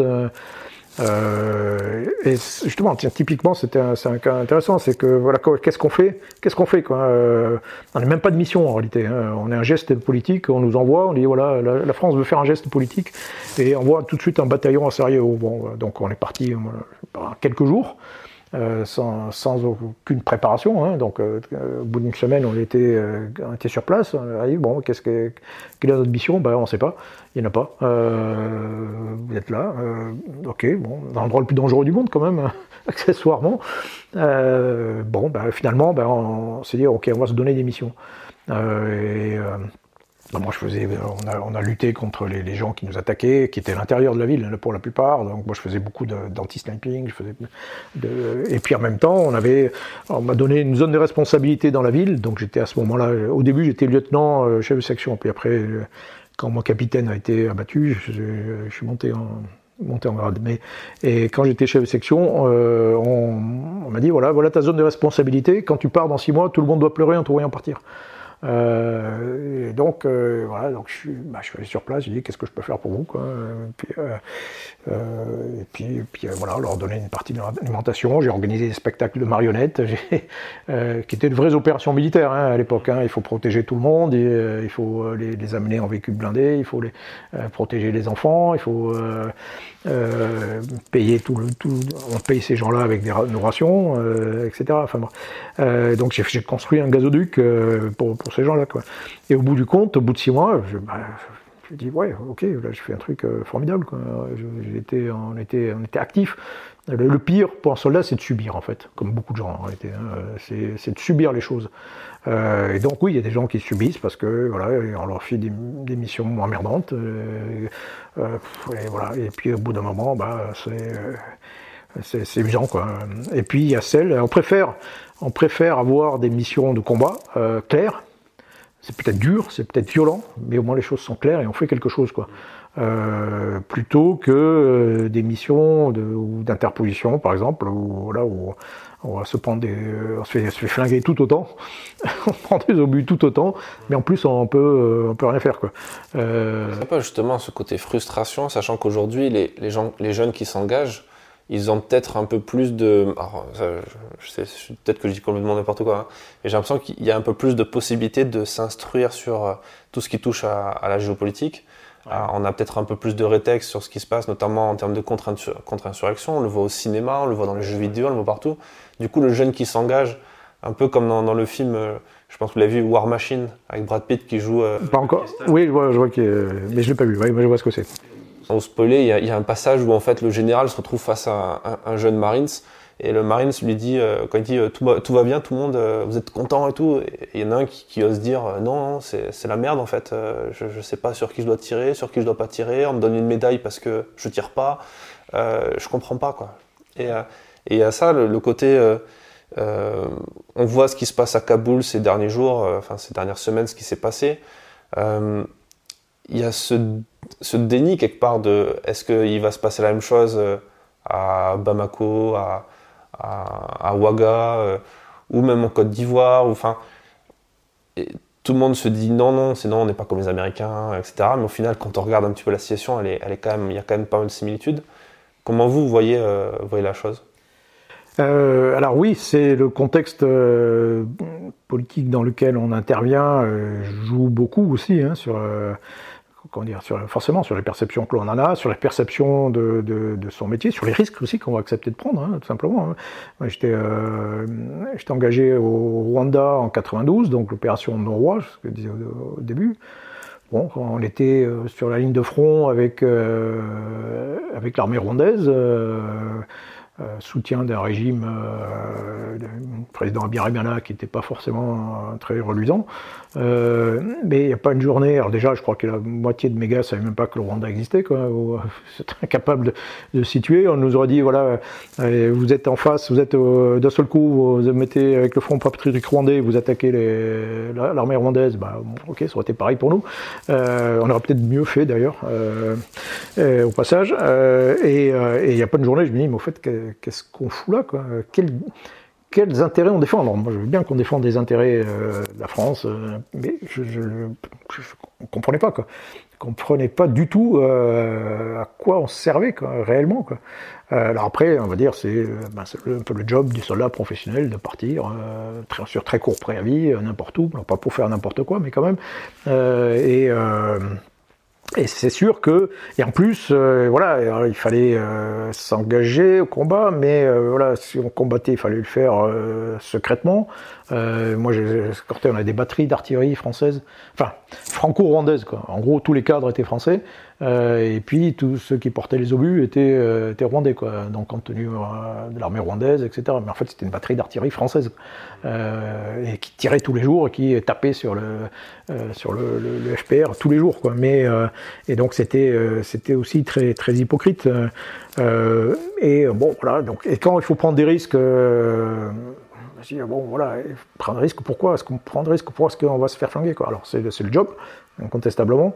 Euh, c'est notre mission, mais quand vous êtes persuadé que, un, ça sert à rien, euh, que de toute façon ça va pas changer le contexte, que de toute façon au bout du compte l'ennemi sera dans la capitale quelques jours plus tard, quoi que vous fassiez, même si vos gars euh, tombent. et c'est pour ça aussi que ça s'effondre aussi facilement parfois, c'est que vous avez tout d'un seul coup plein de gens qui se disent bon, bah, de toute façon, ça sert à rien, quoi. On est perdu, donc à quoi ça servait que je me fasse flinguer? Parce que on, veut, bien prendre des risques, mais là aussi, il faut être persuadé que ça sert à quelque chose, quand même. Euh, donc, c'est pas toujours le cas, euh, euh, et, forcément, ça influe, ça influe sur sur le comportement, quoi.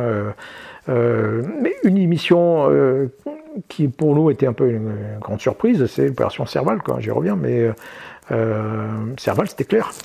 C'était clair. On a un objectif qui est clair. Vous libérez euh, les villes euh, des djihadistes, vous détruisez les bases djihadistes. voilà, c'est la guerre. Un, c'est la guerre. C'est clairement affiché. et, et, on a une mission claire. Ok, super, très bien. Euh, c'est formidable, quoi. Et c'est après que euh, bah, ça s'est un peu embrouillé, euh, mais c'est souvent le contexte, il vient souvent du niveau politique. quand vous avez après l'embuscade d'Usbin en 2008, donc embuscade, une section française qui se fait massacrer, on a en tout on a 10 soldats qui tombent dans, dans la journée. le soir, on demande au ministre de la Défense, bon, Monsieur le ministre, c'est la guerre. Et répondons. Euh, je dis, bah ok, alors c'est, qu'est-ce que c'est, Qu'est-ce qu'on fait quoi? Euh, C'est quoi le truc euh, Et quelques mois plus tôt, déjà, avant même qu'on soit engagé en Capissa, sur Obi, enfin dans, ces provinces tenues, il y avait tout un débat au, Parlement en disant, voilà, non, c'est pas la guerre. c'est pas la guerre du tout, parce que là, on revient, c'était d'inhibition des choses. et moi, j'avais conseillé à ce moment-là, en 2012, à l'équipe de campagne là, de François Hollande, j'ai dit, voilà euh, bah, il faut avouer les choses, quoi, d'un point de vue militaire. Il faut avouer les choses claires. La clarté, c'est un élément important euh, pour, euh, pour les soldats. et, pour, et même pour les Français, quoi, hein, pour le pour l'opinion publique. donc les, missions claires, les missions réalistes, oui, ça, ça, ça, tape. Quoi. Ça, ça, même si, encore une fois, c'est dur et c'est violent. Quoi. mais on préfère ce contexte qu'un contexte flou ne sait pas pourquoi, on a plein de, contraintes euh, et, on, y revient, on subit. Euh, on subit les, finalement les, choses. C'est frustrant, euh, alors que des, problèmes qui pourraient être finalement résolus très rapidement, ben, ils ne le sont pas, etc. et donc oui, ça c'est une responsabilité du politique, mais c'est c'est pas forcément facile. Hein. Le, flou, c'est un peu la liberté d'action du politique. Euh, autant le militaire aime bien euh, qu'on lui dise voilà quelle est ma mission, claire, euh, quel est l'objectif à atteindre. autant le politique n'aime pas forcément se lier les mains de cette façon. Donc, il n'y a pas d'intérêt justement politique de le faire. S'il y a des intérêts qui ne sont pas forcément les plus, les plus reluisants ou, des plus évidents pour une partie de la population qui est aussi une partie de l'électorat. Oui. Oui, oui, non, mais typiquement, en Afghanistan, on décide d'aller en Capissa, euh, Nicolas Sarkozy décide d'aller en Capissa en 2007, euh, donc dans la province de Capissa, à côté de Kaboul. Donc ça, ça c'est l'entrée véritable en guerre, parce que c'est une zone qui est tenue par l'ennemi. Bon, euh, donc là, on envoie des soldats, ils, ils, vont se battre, forcément. Mais il le fait essentiellement pour des considérations de politique étrangère. En gros, c'est pour c'est pour plaire aux Américains, c'est pour plaire à l'OTAN, c'est pour euh, montrer que la France est, active. Euh, bon, ok, pourquoi pas, hein, ça, peut, ça peut se concevoir. Mais sa grande erreur, c'est euh, de ne pas l'avoir dit. euh, n'est pas l'avoir annoncé déjà clairement aux Français. d'avoir, quand on s'est engagé pendant la guerre du Golfe en 90-91, bah, François Mitterrand avait au moins pris la précaution D'abord de mouiller tout le monde. Il avait consulté les chefs de parti, fait voter l'Assemblée, il n'avait pas besoin, mais il avait fait. Il avait consulté l'opinion, enfin voilà, il avait parlé aux Français en disant, voilà, avec un discours qui était relativement clair, en disant, voilà, bon, ok, c'est la guerre. Euh, et, voilà, et donc euh, ça sera dur, il y aura du sang et des larmes. Et, tout le monde s'attendait à ce que ce soit très violent. Euh, il y avait des centaines de bodybags qui étaient arrivés à la division d'Aguet pour récupérer, les, pour mettre les, les corps des soldats. Et c'était accepté l'opinion publique avait accepté quoi, euh, cette, euh, cette, euh, cette option. Quoi. et donc oui, il faut, faut dire les choses clairement, je pense. Arrêter de prendre les, citoyens pour des, gamins et puis avouer, le, avouer, avouer, la vérité des prix. Quoi, comment, comment ça se fait que là, pour le coup, dans un contexte de pandémie dans lequel on était, quand, quand le président Macron passe aux 20h et dit nous sommes en guerre, comment on explique Alors ça a marché pendant 2-3 mois, plus personne n'ose sortir, etc. Mais au bout d'un moment, après, on commence à faire des manifs, on parle d'anti-vaccins, d'anti-pass, etc. Pourquoi il n'y a pas l'effet escompté alors que là, pour le coup, on utilise justement ce langage militaire et... Bah, déclarer la guerre. Alors du coup, on est passé un peu d'un excès à l'autre, c'est-à-dire que autant c'était inhibant et on voulait pas, on, voulait pas effrayer en fait. on a dû chercher la définition de la guerre, la guerre, la guerre, la guerre. La guerre. bah oui, mais la guerre c'est un acte politique.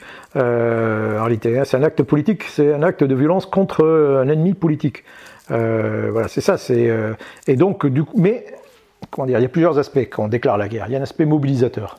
En fait, voilà, on dit voilà, c'est la guerre c'est mobilisation générale, et puis euh, voilà, toutes les énergies se tendent vers euh, cet objectif. Puis après, il y a une deuxième partie, la déclaration de guerre. On déclare la guerre à, la phrase complète, c'est déclarer la guerre à. Et c'est souvent là qu'on a souvent le problème d'ailleurs. Euh, donc normalement, c'est quand on déclare la guerre, c'est déclarer la guerre à un ennemi politique un État ou une, organisation armée, hein, mais un ennemi politique. Et donc c'est un dialogue euh, violent en réalité, hein, la guerre. Hein, on, fait pression pour s'imposer à le désarmer et imposer sa volonté à, l'autre. Bon, c'est ça. Euh, mais on voit bien que y a, ça, ça, tique un peu dans cette deuxième partie, de la même façon qu'on donc euh, face à des organisations djihadistes, on va on va parler de guerre au terrorisme. Bon, ce qui veut rien dire. En réalité, le terrorisme, c'est un mode d'action. On peut faire la guerre à la logistique, faire la guerre euh, au transport aérien, on peut faire la guerre.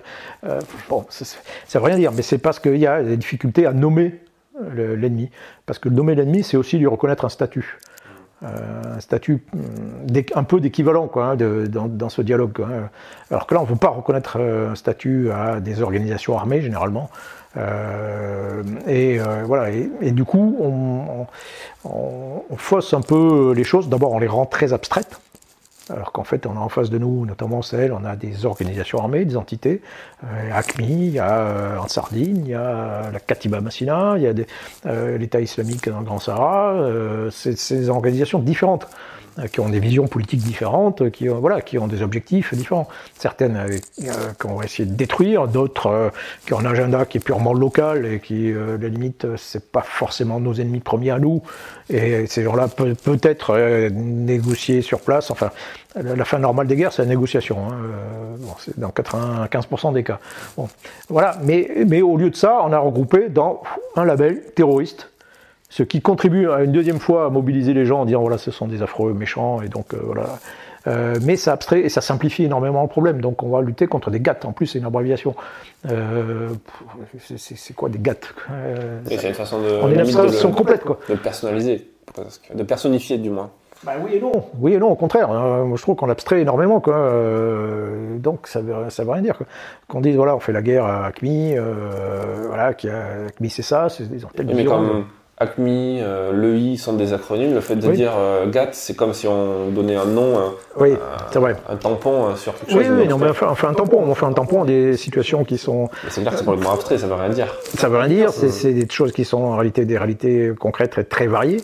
et puis, non, ça, ça veut rien dire. Et puis, ok, d'accord, et on gagne, on, gagne la guerre comment contre les GATT bah, c'est pas très très clair. Quoi. Euh, et donc, euh, et pour revenir à la question de la pandémie, oui, déclarer la guerre à la pandémie, en soi, c'est un non-sens. Euh, bon, on voit bien qu'on a gardé juste le premier aspect, c'est comme on fait la guerre, voilà, moi de temps en temps je fais la guerre à mes kilos en trop, je fais la guerre, voilà, c'est cette idée de, on va mobiliser des, forces pour atteindre l'objectif, quoi. Bon, oui, on va se battre pour la démocratie ou pour apporter. oui, oui, non, mais ouais, ou faire la guerre, la drogue, faire le, bon, voilà. Mais c'est un abus, c'est évidemment un abus de langage, quoi. C'est-à-dire, voilà, c'est synonyme de mener une action, quoi. Mais oui, oui, alors c'est un abus de langage, mais euh, et puis dans le cas de, bah, la pandémie, bah, euh, oui, bah, euh, ceci dit, même si c'était une vraie guerre contre un ennemi, ça n'empêche pas, ça n'empêcherait pas forcément qu'il y ait des divisions, qu'il y ait aussi des, des manifestations, qu'il y ait d'autres préoccupations, hein, qui tout la vie ne se bloque pas. Après tout, la, guerre, on était en guerre. j'ai calculé depuis l'intervention à Bizerte en juillet 61 euh, on a, la France a mené 19 guerres. On est en guerre presque tout le temps en réalité. Euh, quand on était en Capissa, euh, ben on était en guerre, très clairement. Là, on est, on est en guerre au Sahel depuis, depuis 8 ans. voilà, et ça n'empêche pas la société française de continuer à évoluer, enfin évoluer. De, voilà, de, ben, on est en guerre. la différence, la grande différence, c'est que par rapport à quelques années plus tôt, c'est que euh, d'abord, on, en a conscience. Il faut, se remettre, se replacer un peu euh, dans les années, je sais pas, 20 ans plus tôt, dans les années 90. Est-ce que, euh, au début des années 90, est-ce qu'on aurait imaginé qu'en France, il y aurait des soldats dans les rues, dans les rues de France, en permanence depuis 95. Hein, donc ça fait 26 ans qu'il y a des soldats français dans les rues en France. Est-ce que on aurait euh, imaginez qu'on serait en guerre permanente euh, depuis, euh, depuis 2008, même, même si on, pour compter jusqu'à 2003 en comptant l'engagement des forces spéciales dans le sud afghan, quoi, en, guerre permanente. Le grand public perçoit vraiment le, côté guerre permanente contre le terrorisme, surtout à l'intérieur du territoire. Est-ce que le fait justement de voir des militaires tous les jours, c'est pas devenu comme des patrouilles de police ou Oui. Oui, il y a peu de ça, mais... Euh, le, mec qui fait Sentinelle, ou la nana qui fait Sentinelle, oui, il a conscience d'être en guerre contre quelqu'un, parce qu'il y a des armes de guerre, parce qu'il y a des ennemis qui sont plus ou moins aussi identifiés. les... Mais est-ce que la, la, personne qui sort de chez elle pour aller au boulot ou pour aller acheter le pain, elle se dit, euh, en croisant une, une patrouille de Sentinelle, en se disant, oui, on est en guerre? Bah, euh, je pense que s'en sont rendus compte surtout lorsqu'il y a eu des attentats, ou lorsqu'il y a encore des attentats. Euh, comme je disais tout à l'heure, en réalité, on, est en guerre depuis très longtemps. Au final, les attentats, il y en a depuis toujours. Quand on regarde même au niveau de dans l'ancien régime, de, euh, sous Napoléon, ah, sous Napoléon III, la République, il n'y a, jamais eu autant d'attentats avant. C'est juste qu'aujourd'hui, ils sont très médiatisés. C'est vrai. Mais il y a des attentats, il y a des attentats, il y a plein d'attentats euh, dans les années 60, 70, 80. Il y avait, plein, il y avait plein d'attentats. Alors peut-être moins, moins violents, moins, évidemment moins violents que ceux du 13 novembre, mais, mais il y avait euh, en 87, Kadhafi a fait exploser un avion où il y avait entre autres plus de 50 Français. C'était le plus grand terroriste contre la France depuis euh, euh, jusqu'aux attentats du 13 novembre 2015. Euh, oui, il y a eu des attentats. Il y a eu des attentats d'extrême droite, il y a eu l'OAS, il y a eu l'organisation Charles Martel, puis après les attentats d'extrême gauche, Action Directe, dans, les années, dans années 80. Puis après, il y a eu les premiers attentats. La guerre contre les djihadistes, elle commence, pour nous, Français, commence en 94-95. C'est les attentats du GIA, enfin de l'organisation algérienne, qui s'attaque aux Français en Algérie, qui s'attaque et qui qui, quand même, faut quand même le rappeler, envisageait de fracasser un avion sur euh, Paris, quoi, euh, euh, et qui en 95 après multiplie des, des, des, attentats en France, quoi. donc ça, c'est le début de la guerre. Et puis on a, en réalité, on a une sorte de blanc, une sorte de trou de 1995 à 2012, quoi, qui est en fait une anomalie. Hein, mais pour revenir à, à Sentinelle. Euh, en réalité, voilà, Sentinelle, ça sert pas grand chose. Hein. ça sert à rassurer. C'est une opération anxiolytique. Hein. ça sert à montrer, ça sert un à montrer que l'on fait quelque chose et deux éventuellement à rassurer un peu les, gens. Après, concrètement, Sentinelle n'a jamais arrêté le moindre attentat depuis 95, hein, depuis qu'il est déployé. J'ai compté d'y avoir une quarantaine de réalisés. Je ne parle pas de ceux. N'a jamais évité un seul attentat. Il n'y a aucune trace de gens qui disent tiens, voilà, je vais mettre un attentat, puis hop, merde, il y avait une patrouille de sentinelles, j'ai pas pu le faire. Euh, alors aucune, absolument aucune trace, et c'est logique, hein, si quelqu'un qui veut attaquer, euh, autant protéger, euh, je sais pas, un sommet international, un truc précis dans l'espace, le temps, voilà, et s'il y a pas eu de, si rien ne s'est passé, on peut dire ok la mission a réussi, autant protéger tout le monde, c'est absolument impossible. Si quelqu'un veut attaquer euh, des gens, bah, il évite la patrouille Sentinelle et puis euh, voilà, et puis il attaque euh. Donc il y a des attentats contre Sentinelle, donc ça a tiré un certain nombre de gens. Bon, et, nos, soldats se sont bien bien débrouillés. mais le but c'est pas pas d'empêcher des attentats, c'est de rassurer les gens. Au début de ma carrière, il y avait des attentats justement d'origine iranienne à Paris. À l'époque on était en grande confrontation. Attentat à Paris, 86. Décision du Premier ministre à l'époque, euh, Chirac. Euh, ben, on engage l'armée aux frontières. D'accord. Et donc, euh, c'est le premier emploi des forces armées depuis la fin de la guerre d'Algérie dans une mission de sécurité intérieure sur le territoire métropolitain national. Sinon, j'étais en Nouvelle-Calédonie où on avait fait ça déjà. Mais et donc, moi, je me retrouve à la frontière du Luxembourg avec des douaniers et des policiers. voilà, donc à surveiller la frontière du Luxembourg. Euh, contre des, une menace iranienne. Quoi. Euh, et, en fait, ça servait strictement à rien. Mais voilà, montrer des militaires, engager l'armée, un, c'est facile. En France, c'est très facile. Il suffit que le président le, veuille. Deux, c'est démonstratif. Voilà, c'est voilà, armée, tout ça, bah, il n'y a rien de plus démonstratif de, de l'emploi à force. et, voilà, même si ça sert à rien, finalement ça sert pas, c'est pas grave. Donc là, typiquement, l'opération en question, garde aux frontières, servait strictement à rien. Euh, mais au bout de 18 mois, on a dit, bah regardez, il n'y a pas eu d'attentat, donc ça a marché. Euh, c'est un peu ça, c'est une sorte de piège.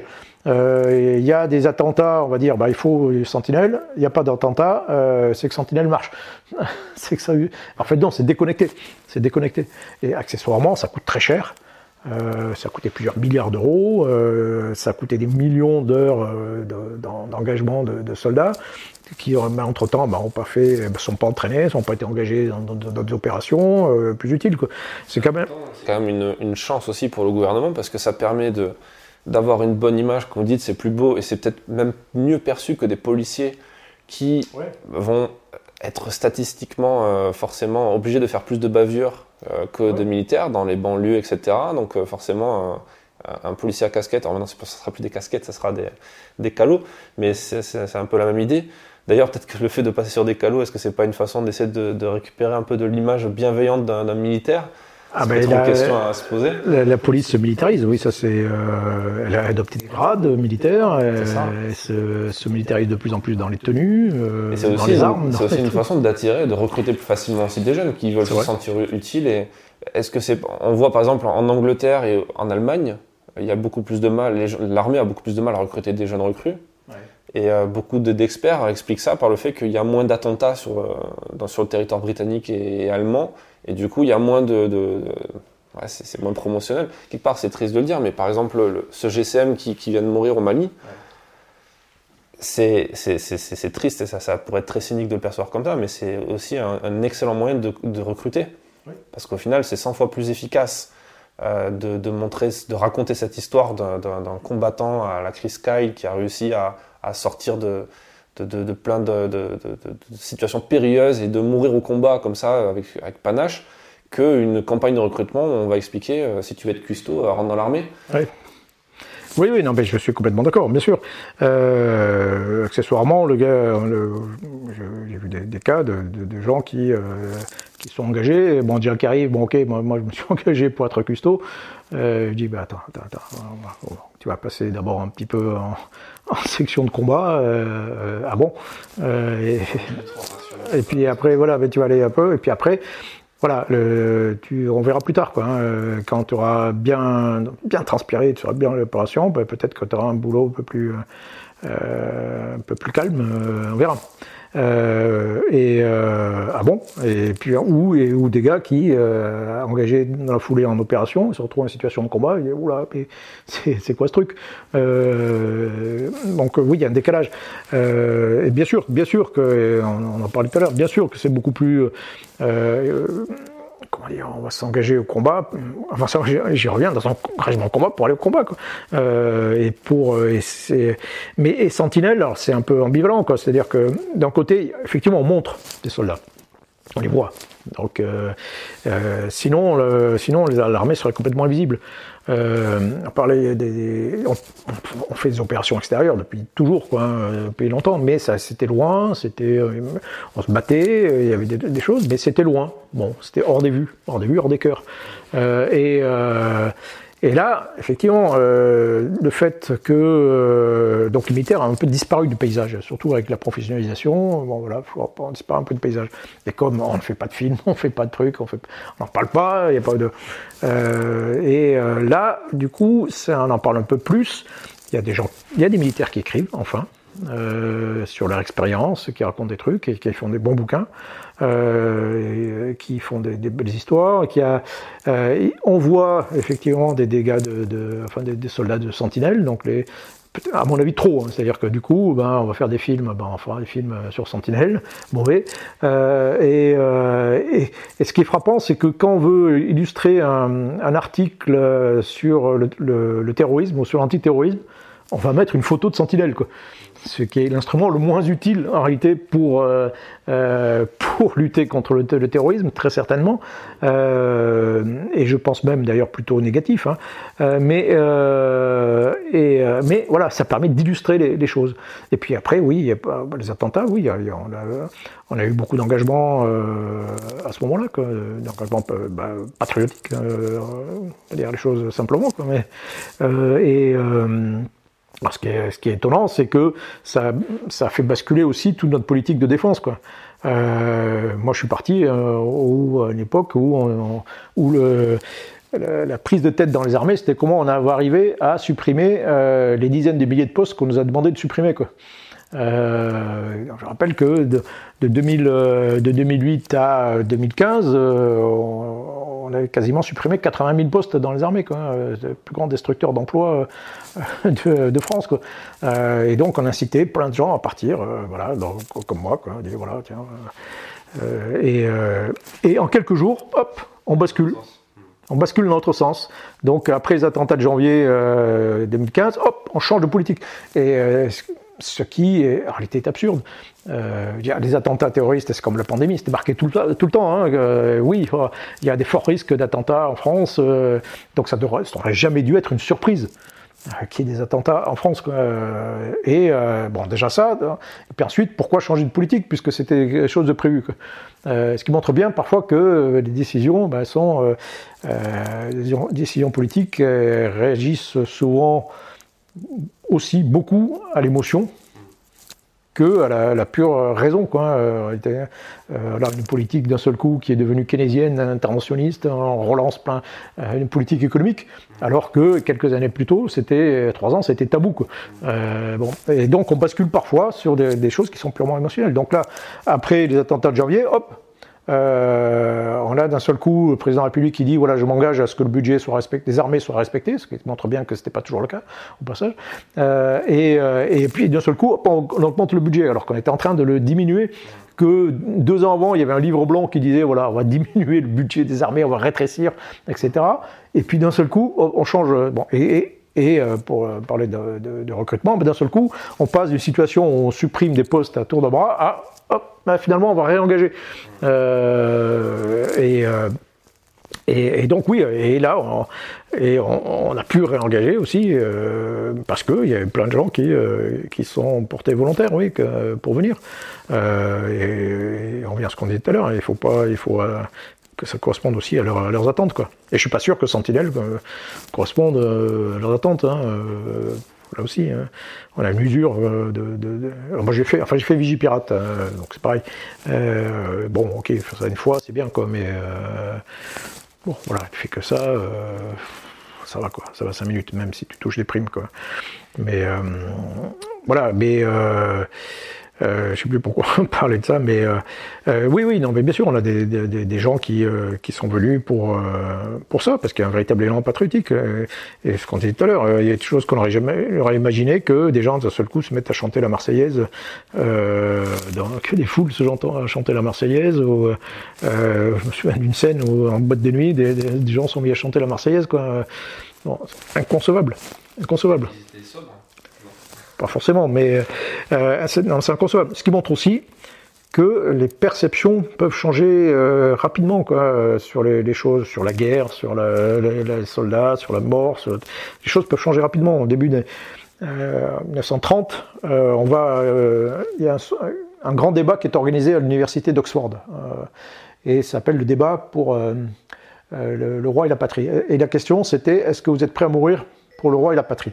Et les étudiants ou les anciens étudiants qui, euh, qui votent à la fin du, débat répondent à une écrasante majorité non. Nous ne sommes pas prêts à mourir pour la patrie. Bon. Neuf ans plus tard, c'est le début de la guerre, septembre 1939. Il y a la Royal Air Force qui arrive à Oxford. Il dit voilà, on cherche des volontaires. Et les mêmes qui ont voté euh, non se présentent en masse euh, pour, pour aller combattre. donc ce que je veux dire par là, c'est que les choses peuvent changer, peuvent basculer, les perceptions peuvent basculer très vite. On parlait de la vue de la sensibilité aux pertes. Euh, ouais, euh, ben, là aussi, peut-être qu'on va accepter. On peut, je prenais l'exemple de la guerre du Golfe, on avait accepté, l'opinion publique avait accepté que peut-être des centaines de gars allaient mourir euh, au combat. Voilà. Euh, et donc, si, si on considère que le jeu en vaut la chandelle, ben, c'est en vaut le prix. Ben oui, ça peut, ça peut passer. Donc, euh, et ça, ça change complètement les perceptions. Donc, on a changé les perceptions sur l'armée, euh, ont, changé énormément aussi euh, du fait de la professionnalisation. D'un seul coup, on a quand même des soldats qui, qui ressemblent à quelque chose, quoi, qui, qui sont, qui sont de, voilà, qui paraissent bons combattants, qui font des, qui, et puis la notion de combat n'est plus tabou. la notion de héros commence à revenir euh, dans les esprits. Euh, c'est plus tabou de parler de héros, euh, de héros combattants. On est passé par plusieurs étapes. Hein. a un, épisode de Plus belle la vie, où, c'était il y a très longtemps, hein, mais c'est vieux, Plus belle la vie, mais où il y a un des gars qui dit à sa copine, voilà, je crois que je vais m'engager dans l'armée. Elle lui répond, tu as raison, ils font de l'humanitaire. Bon, euh, bah, on a dépassé un peu, euh, on a dépassé ce stade. Maintenant, on tolère, voilà, on commence à parler de, de, héros. Alors pendant longtemps, on a commencé à parler de héros sacrificiels, de gens qui vont, euh, comme le colonel Bertrand par exemple, qui vont se sacrifier. pour, pour les autres, qui acceptent de prendre des risques pour les autres. Et puis maintenant, peut-être qu'on va peut-être reparler à nouveau de héros combattants. Moi, ce que j'aime, ce que j'aimerais, c'est euh, ce que j'expliquais, hein, c'est qu'on on, se rende compte que euh, ces gens-là sont grands avant qu'ils soient tombés. Euh, donc on commence, c'est nouveau, hein, de, rendre des honneurs publics à des soldats qui sont tués au combat. donc c'est très bien, c'est très bien. c'est pas toujours été le cas. Hein. Il y a plein de soldats qui sont morts dans le plus parfait anonymat jusqu'à jusqu'à une époque récente. Euh, en 1970, euh, il y a une embuscade aussi euh, sur une section de, parachutistes d'infanterie de marine. il y a 12 soldats qui sont tués. Les, bah, les, les, corps sont évacués discrètement, les blessés sont évacués de nuit à Paris discrètement pour pas qu'on les voit, personne n'en parle. ils sont cachés les gars sont cachés. Euh, et quand finalement euh, on commence à en parler, euh, première déclaration du ministre, nous rassurons les familles, il n'y avait aucun soldat appelé parmi les, gens qui ont été tués. C'est quand même extraordinaire de, bêtises. mais voilà, donc on cachait les choses. bon, maintenant, moi j'aimerais que on, parle un peu plus de, de nos gars, de nos filles vivants. en réalité. Euh, pour, alors là, euh, pour le, cas de, Maxime Blasco, effectivement, il y a au moins euh, un cas qui a été mis en avant où il avait sauvé des, pilotes d'hélicoptères, lui-même étant blessé. Enfin, bon, ça, ça a fait l'objet d'un documentaire. C'est exceptionnel. mais il y a plein, moi je connais plein de, gens qui ont fait des trucs extraordinaires dont jamais entendu parler. Quoi. On n'en parle pas, et qu'on ne met pas en avant, et que l'armée elle-même ne met pas en avant. Quoi. dit, voilà, il faut présenter clairement aussi des histoires, euh, des belles histoires, des histoires de combat. Oui, on combat. Euh, oui, on a des, gens qui sont des, font des choses extraordinaires, qui, font, qui sont d'un courage extraordinaire. Quoi. Euh, voilà. Moi, j'ai, j'étais à Sarajevo, des trucs très simples même. À un moment, on devait récupérer, il y avait un convoi qui, qui arrivait de nuit, et, moi j'avais dit à un de mes groupes, euh, de combat. Euh, voilà, notre mission est simple. Quand le convoi, les camions arrivent dans notre site, à l'intérieur de la ville, euh, comme c'est, il faut jamais s'arrêter, hein, sinon on se, fait, on, se fait tirer dessus. Dès que le camion, un camion arrive, s'arrête, il, a une remorque. Vous détachez la remorque, hop, vous l'amenez dans le parking souterrain. Le camion de l'autre côté. Après, il part et il va lui-même se planquer dans, le parking. Bon.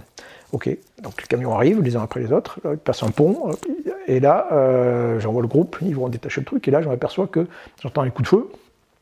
Et euh, bon, un coup de feu, il y en avait tout le temps, quoi.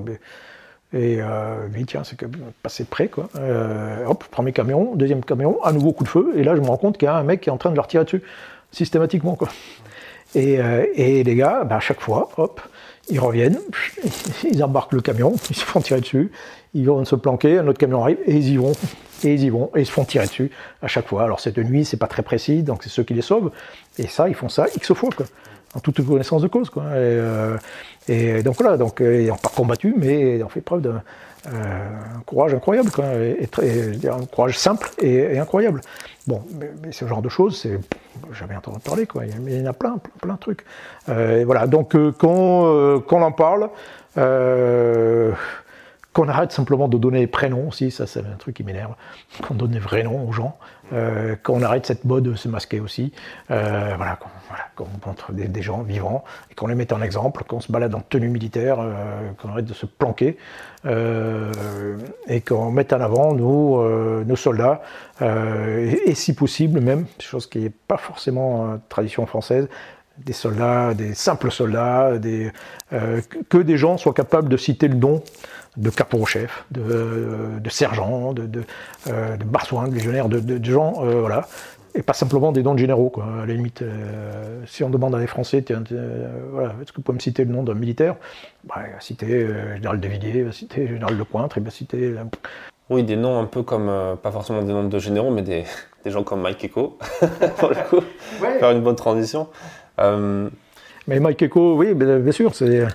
Euh, mais c'est un, un, sale gosse, quoi. Hein, mais, mais euh, il fait, il fait, euh, ouais, finalement, il fait beaucoup pour me présenter, montrer l'armée sous un autre, une autre façon, avec ses bons côtés, ses mauvais côtés, et puis les drôles.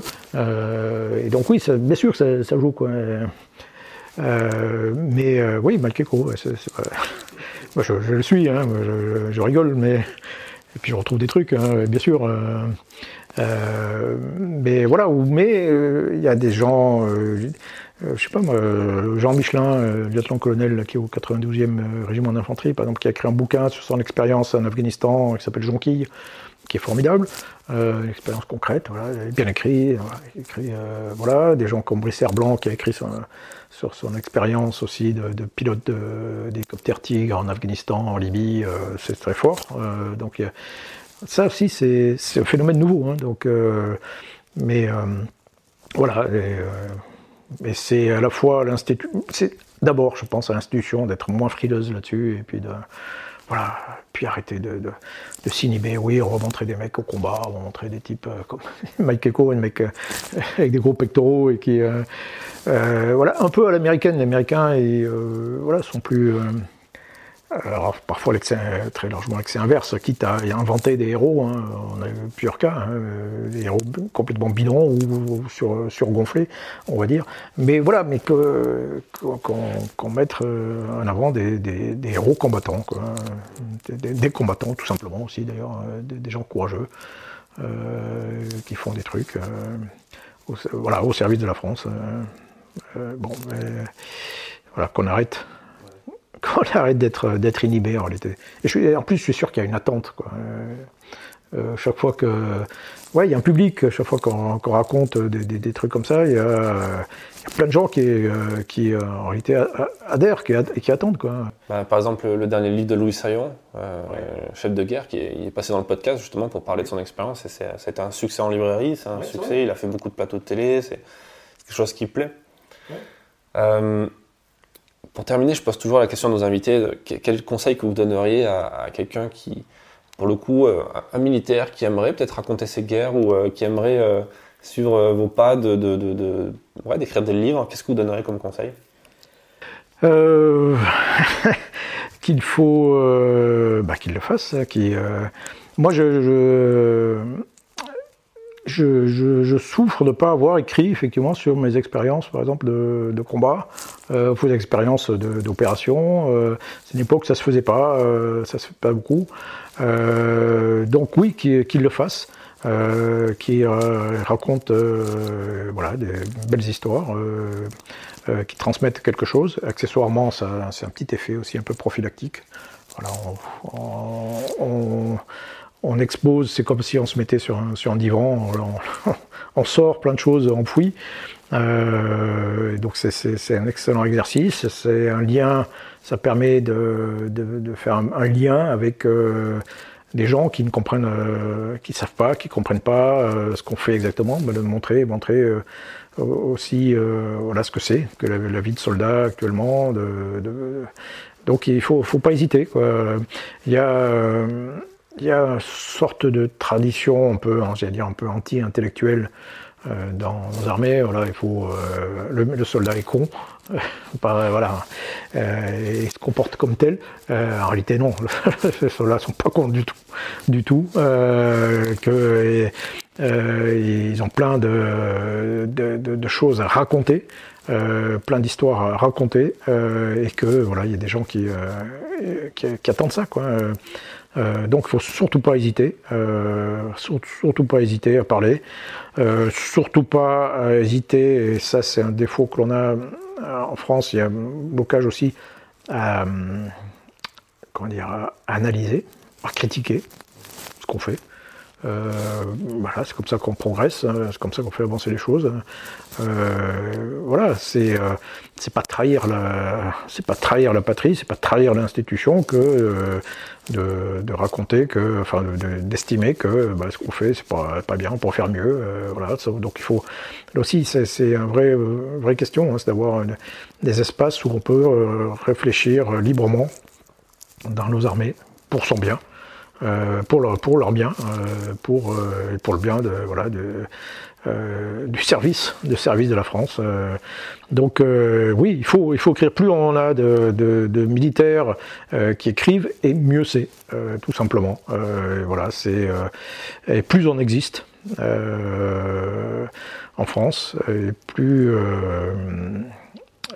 et mieux c'est. Donc euh, en avant, en avant, euh, tout est bon. Quoi.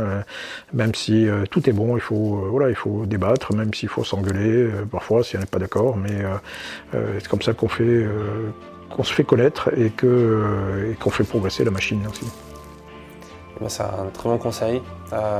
merci pour cet échange. Merci à vous. Merci d'avoir écouté cet épisode jusqu'à la fin. S'il vous a plu, partagez-le autour de vous et abonnez-vous au podcast pour ne pas rater les prochains. Défense Zone, vous le savez, c'est aussi un magazine en ligne et en version papier disponible sur le site internet défense-zone.com. Rendez-vous en description pour plus d'informations et à très vite dans un prochain épisode.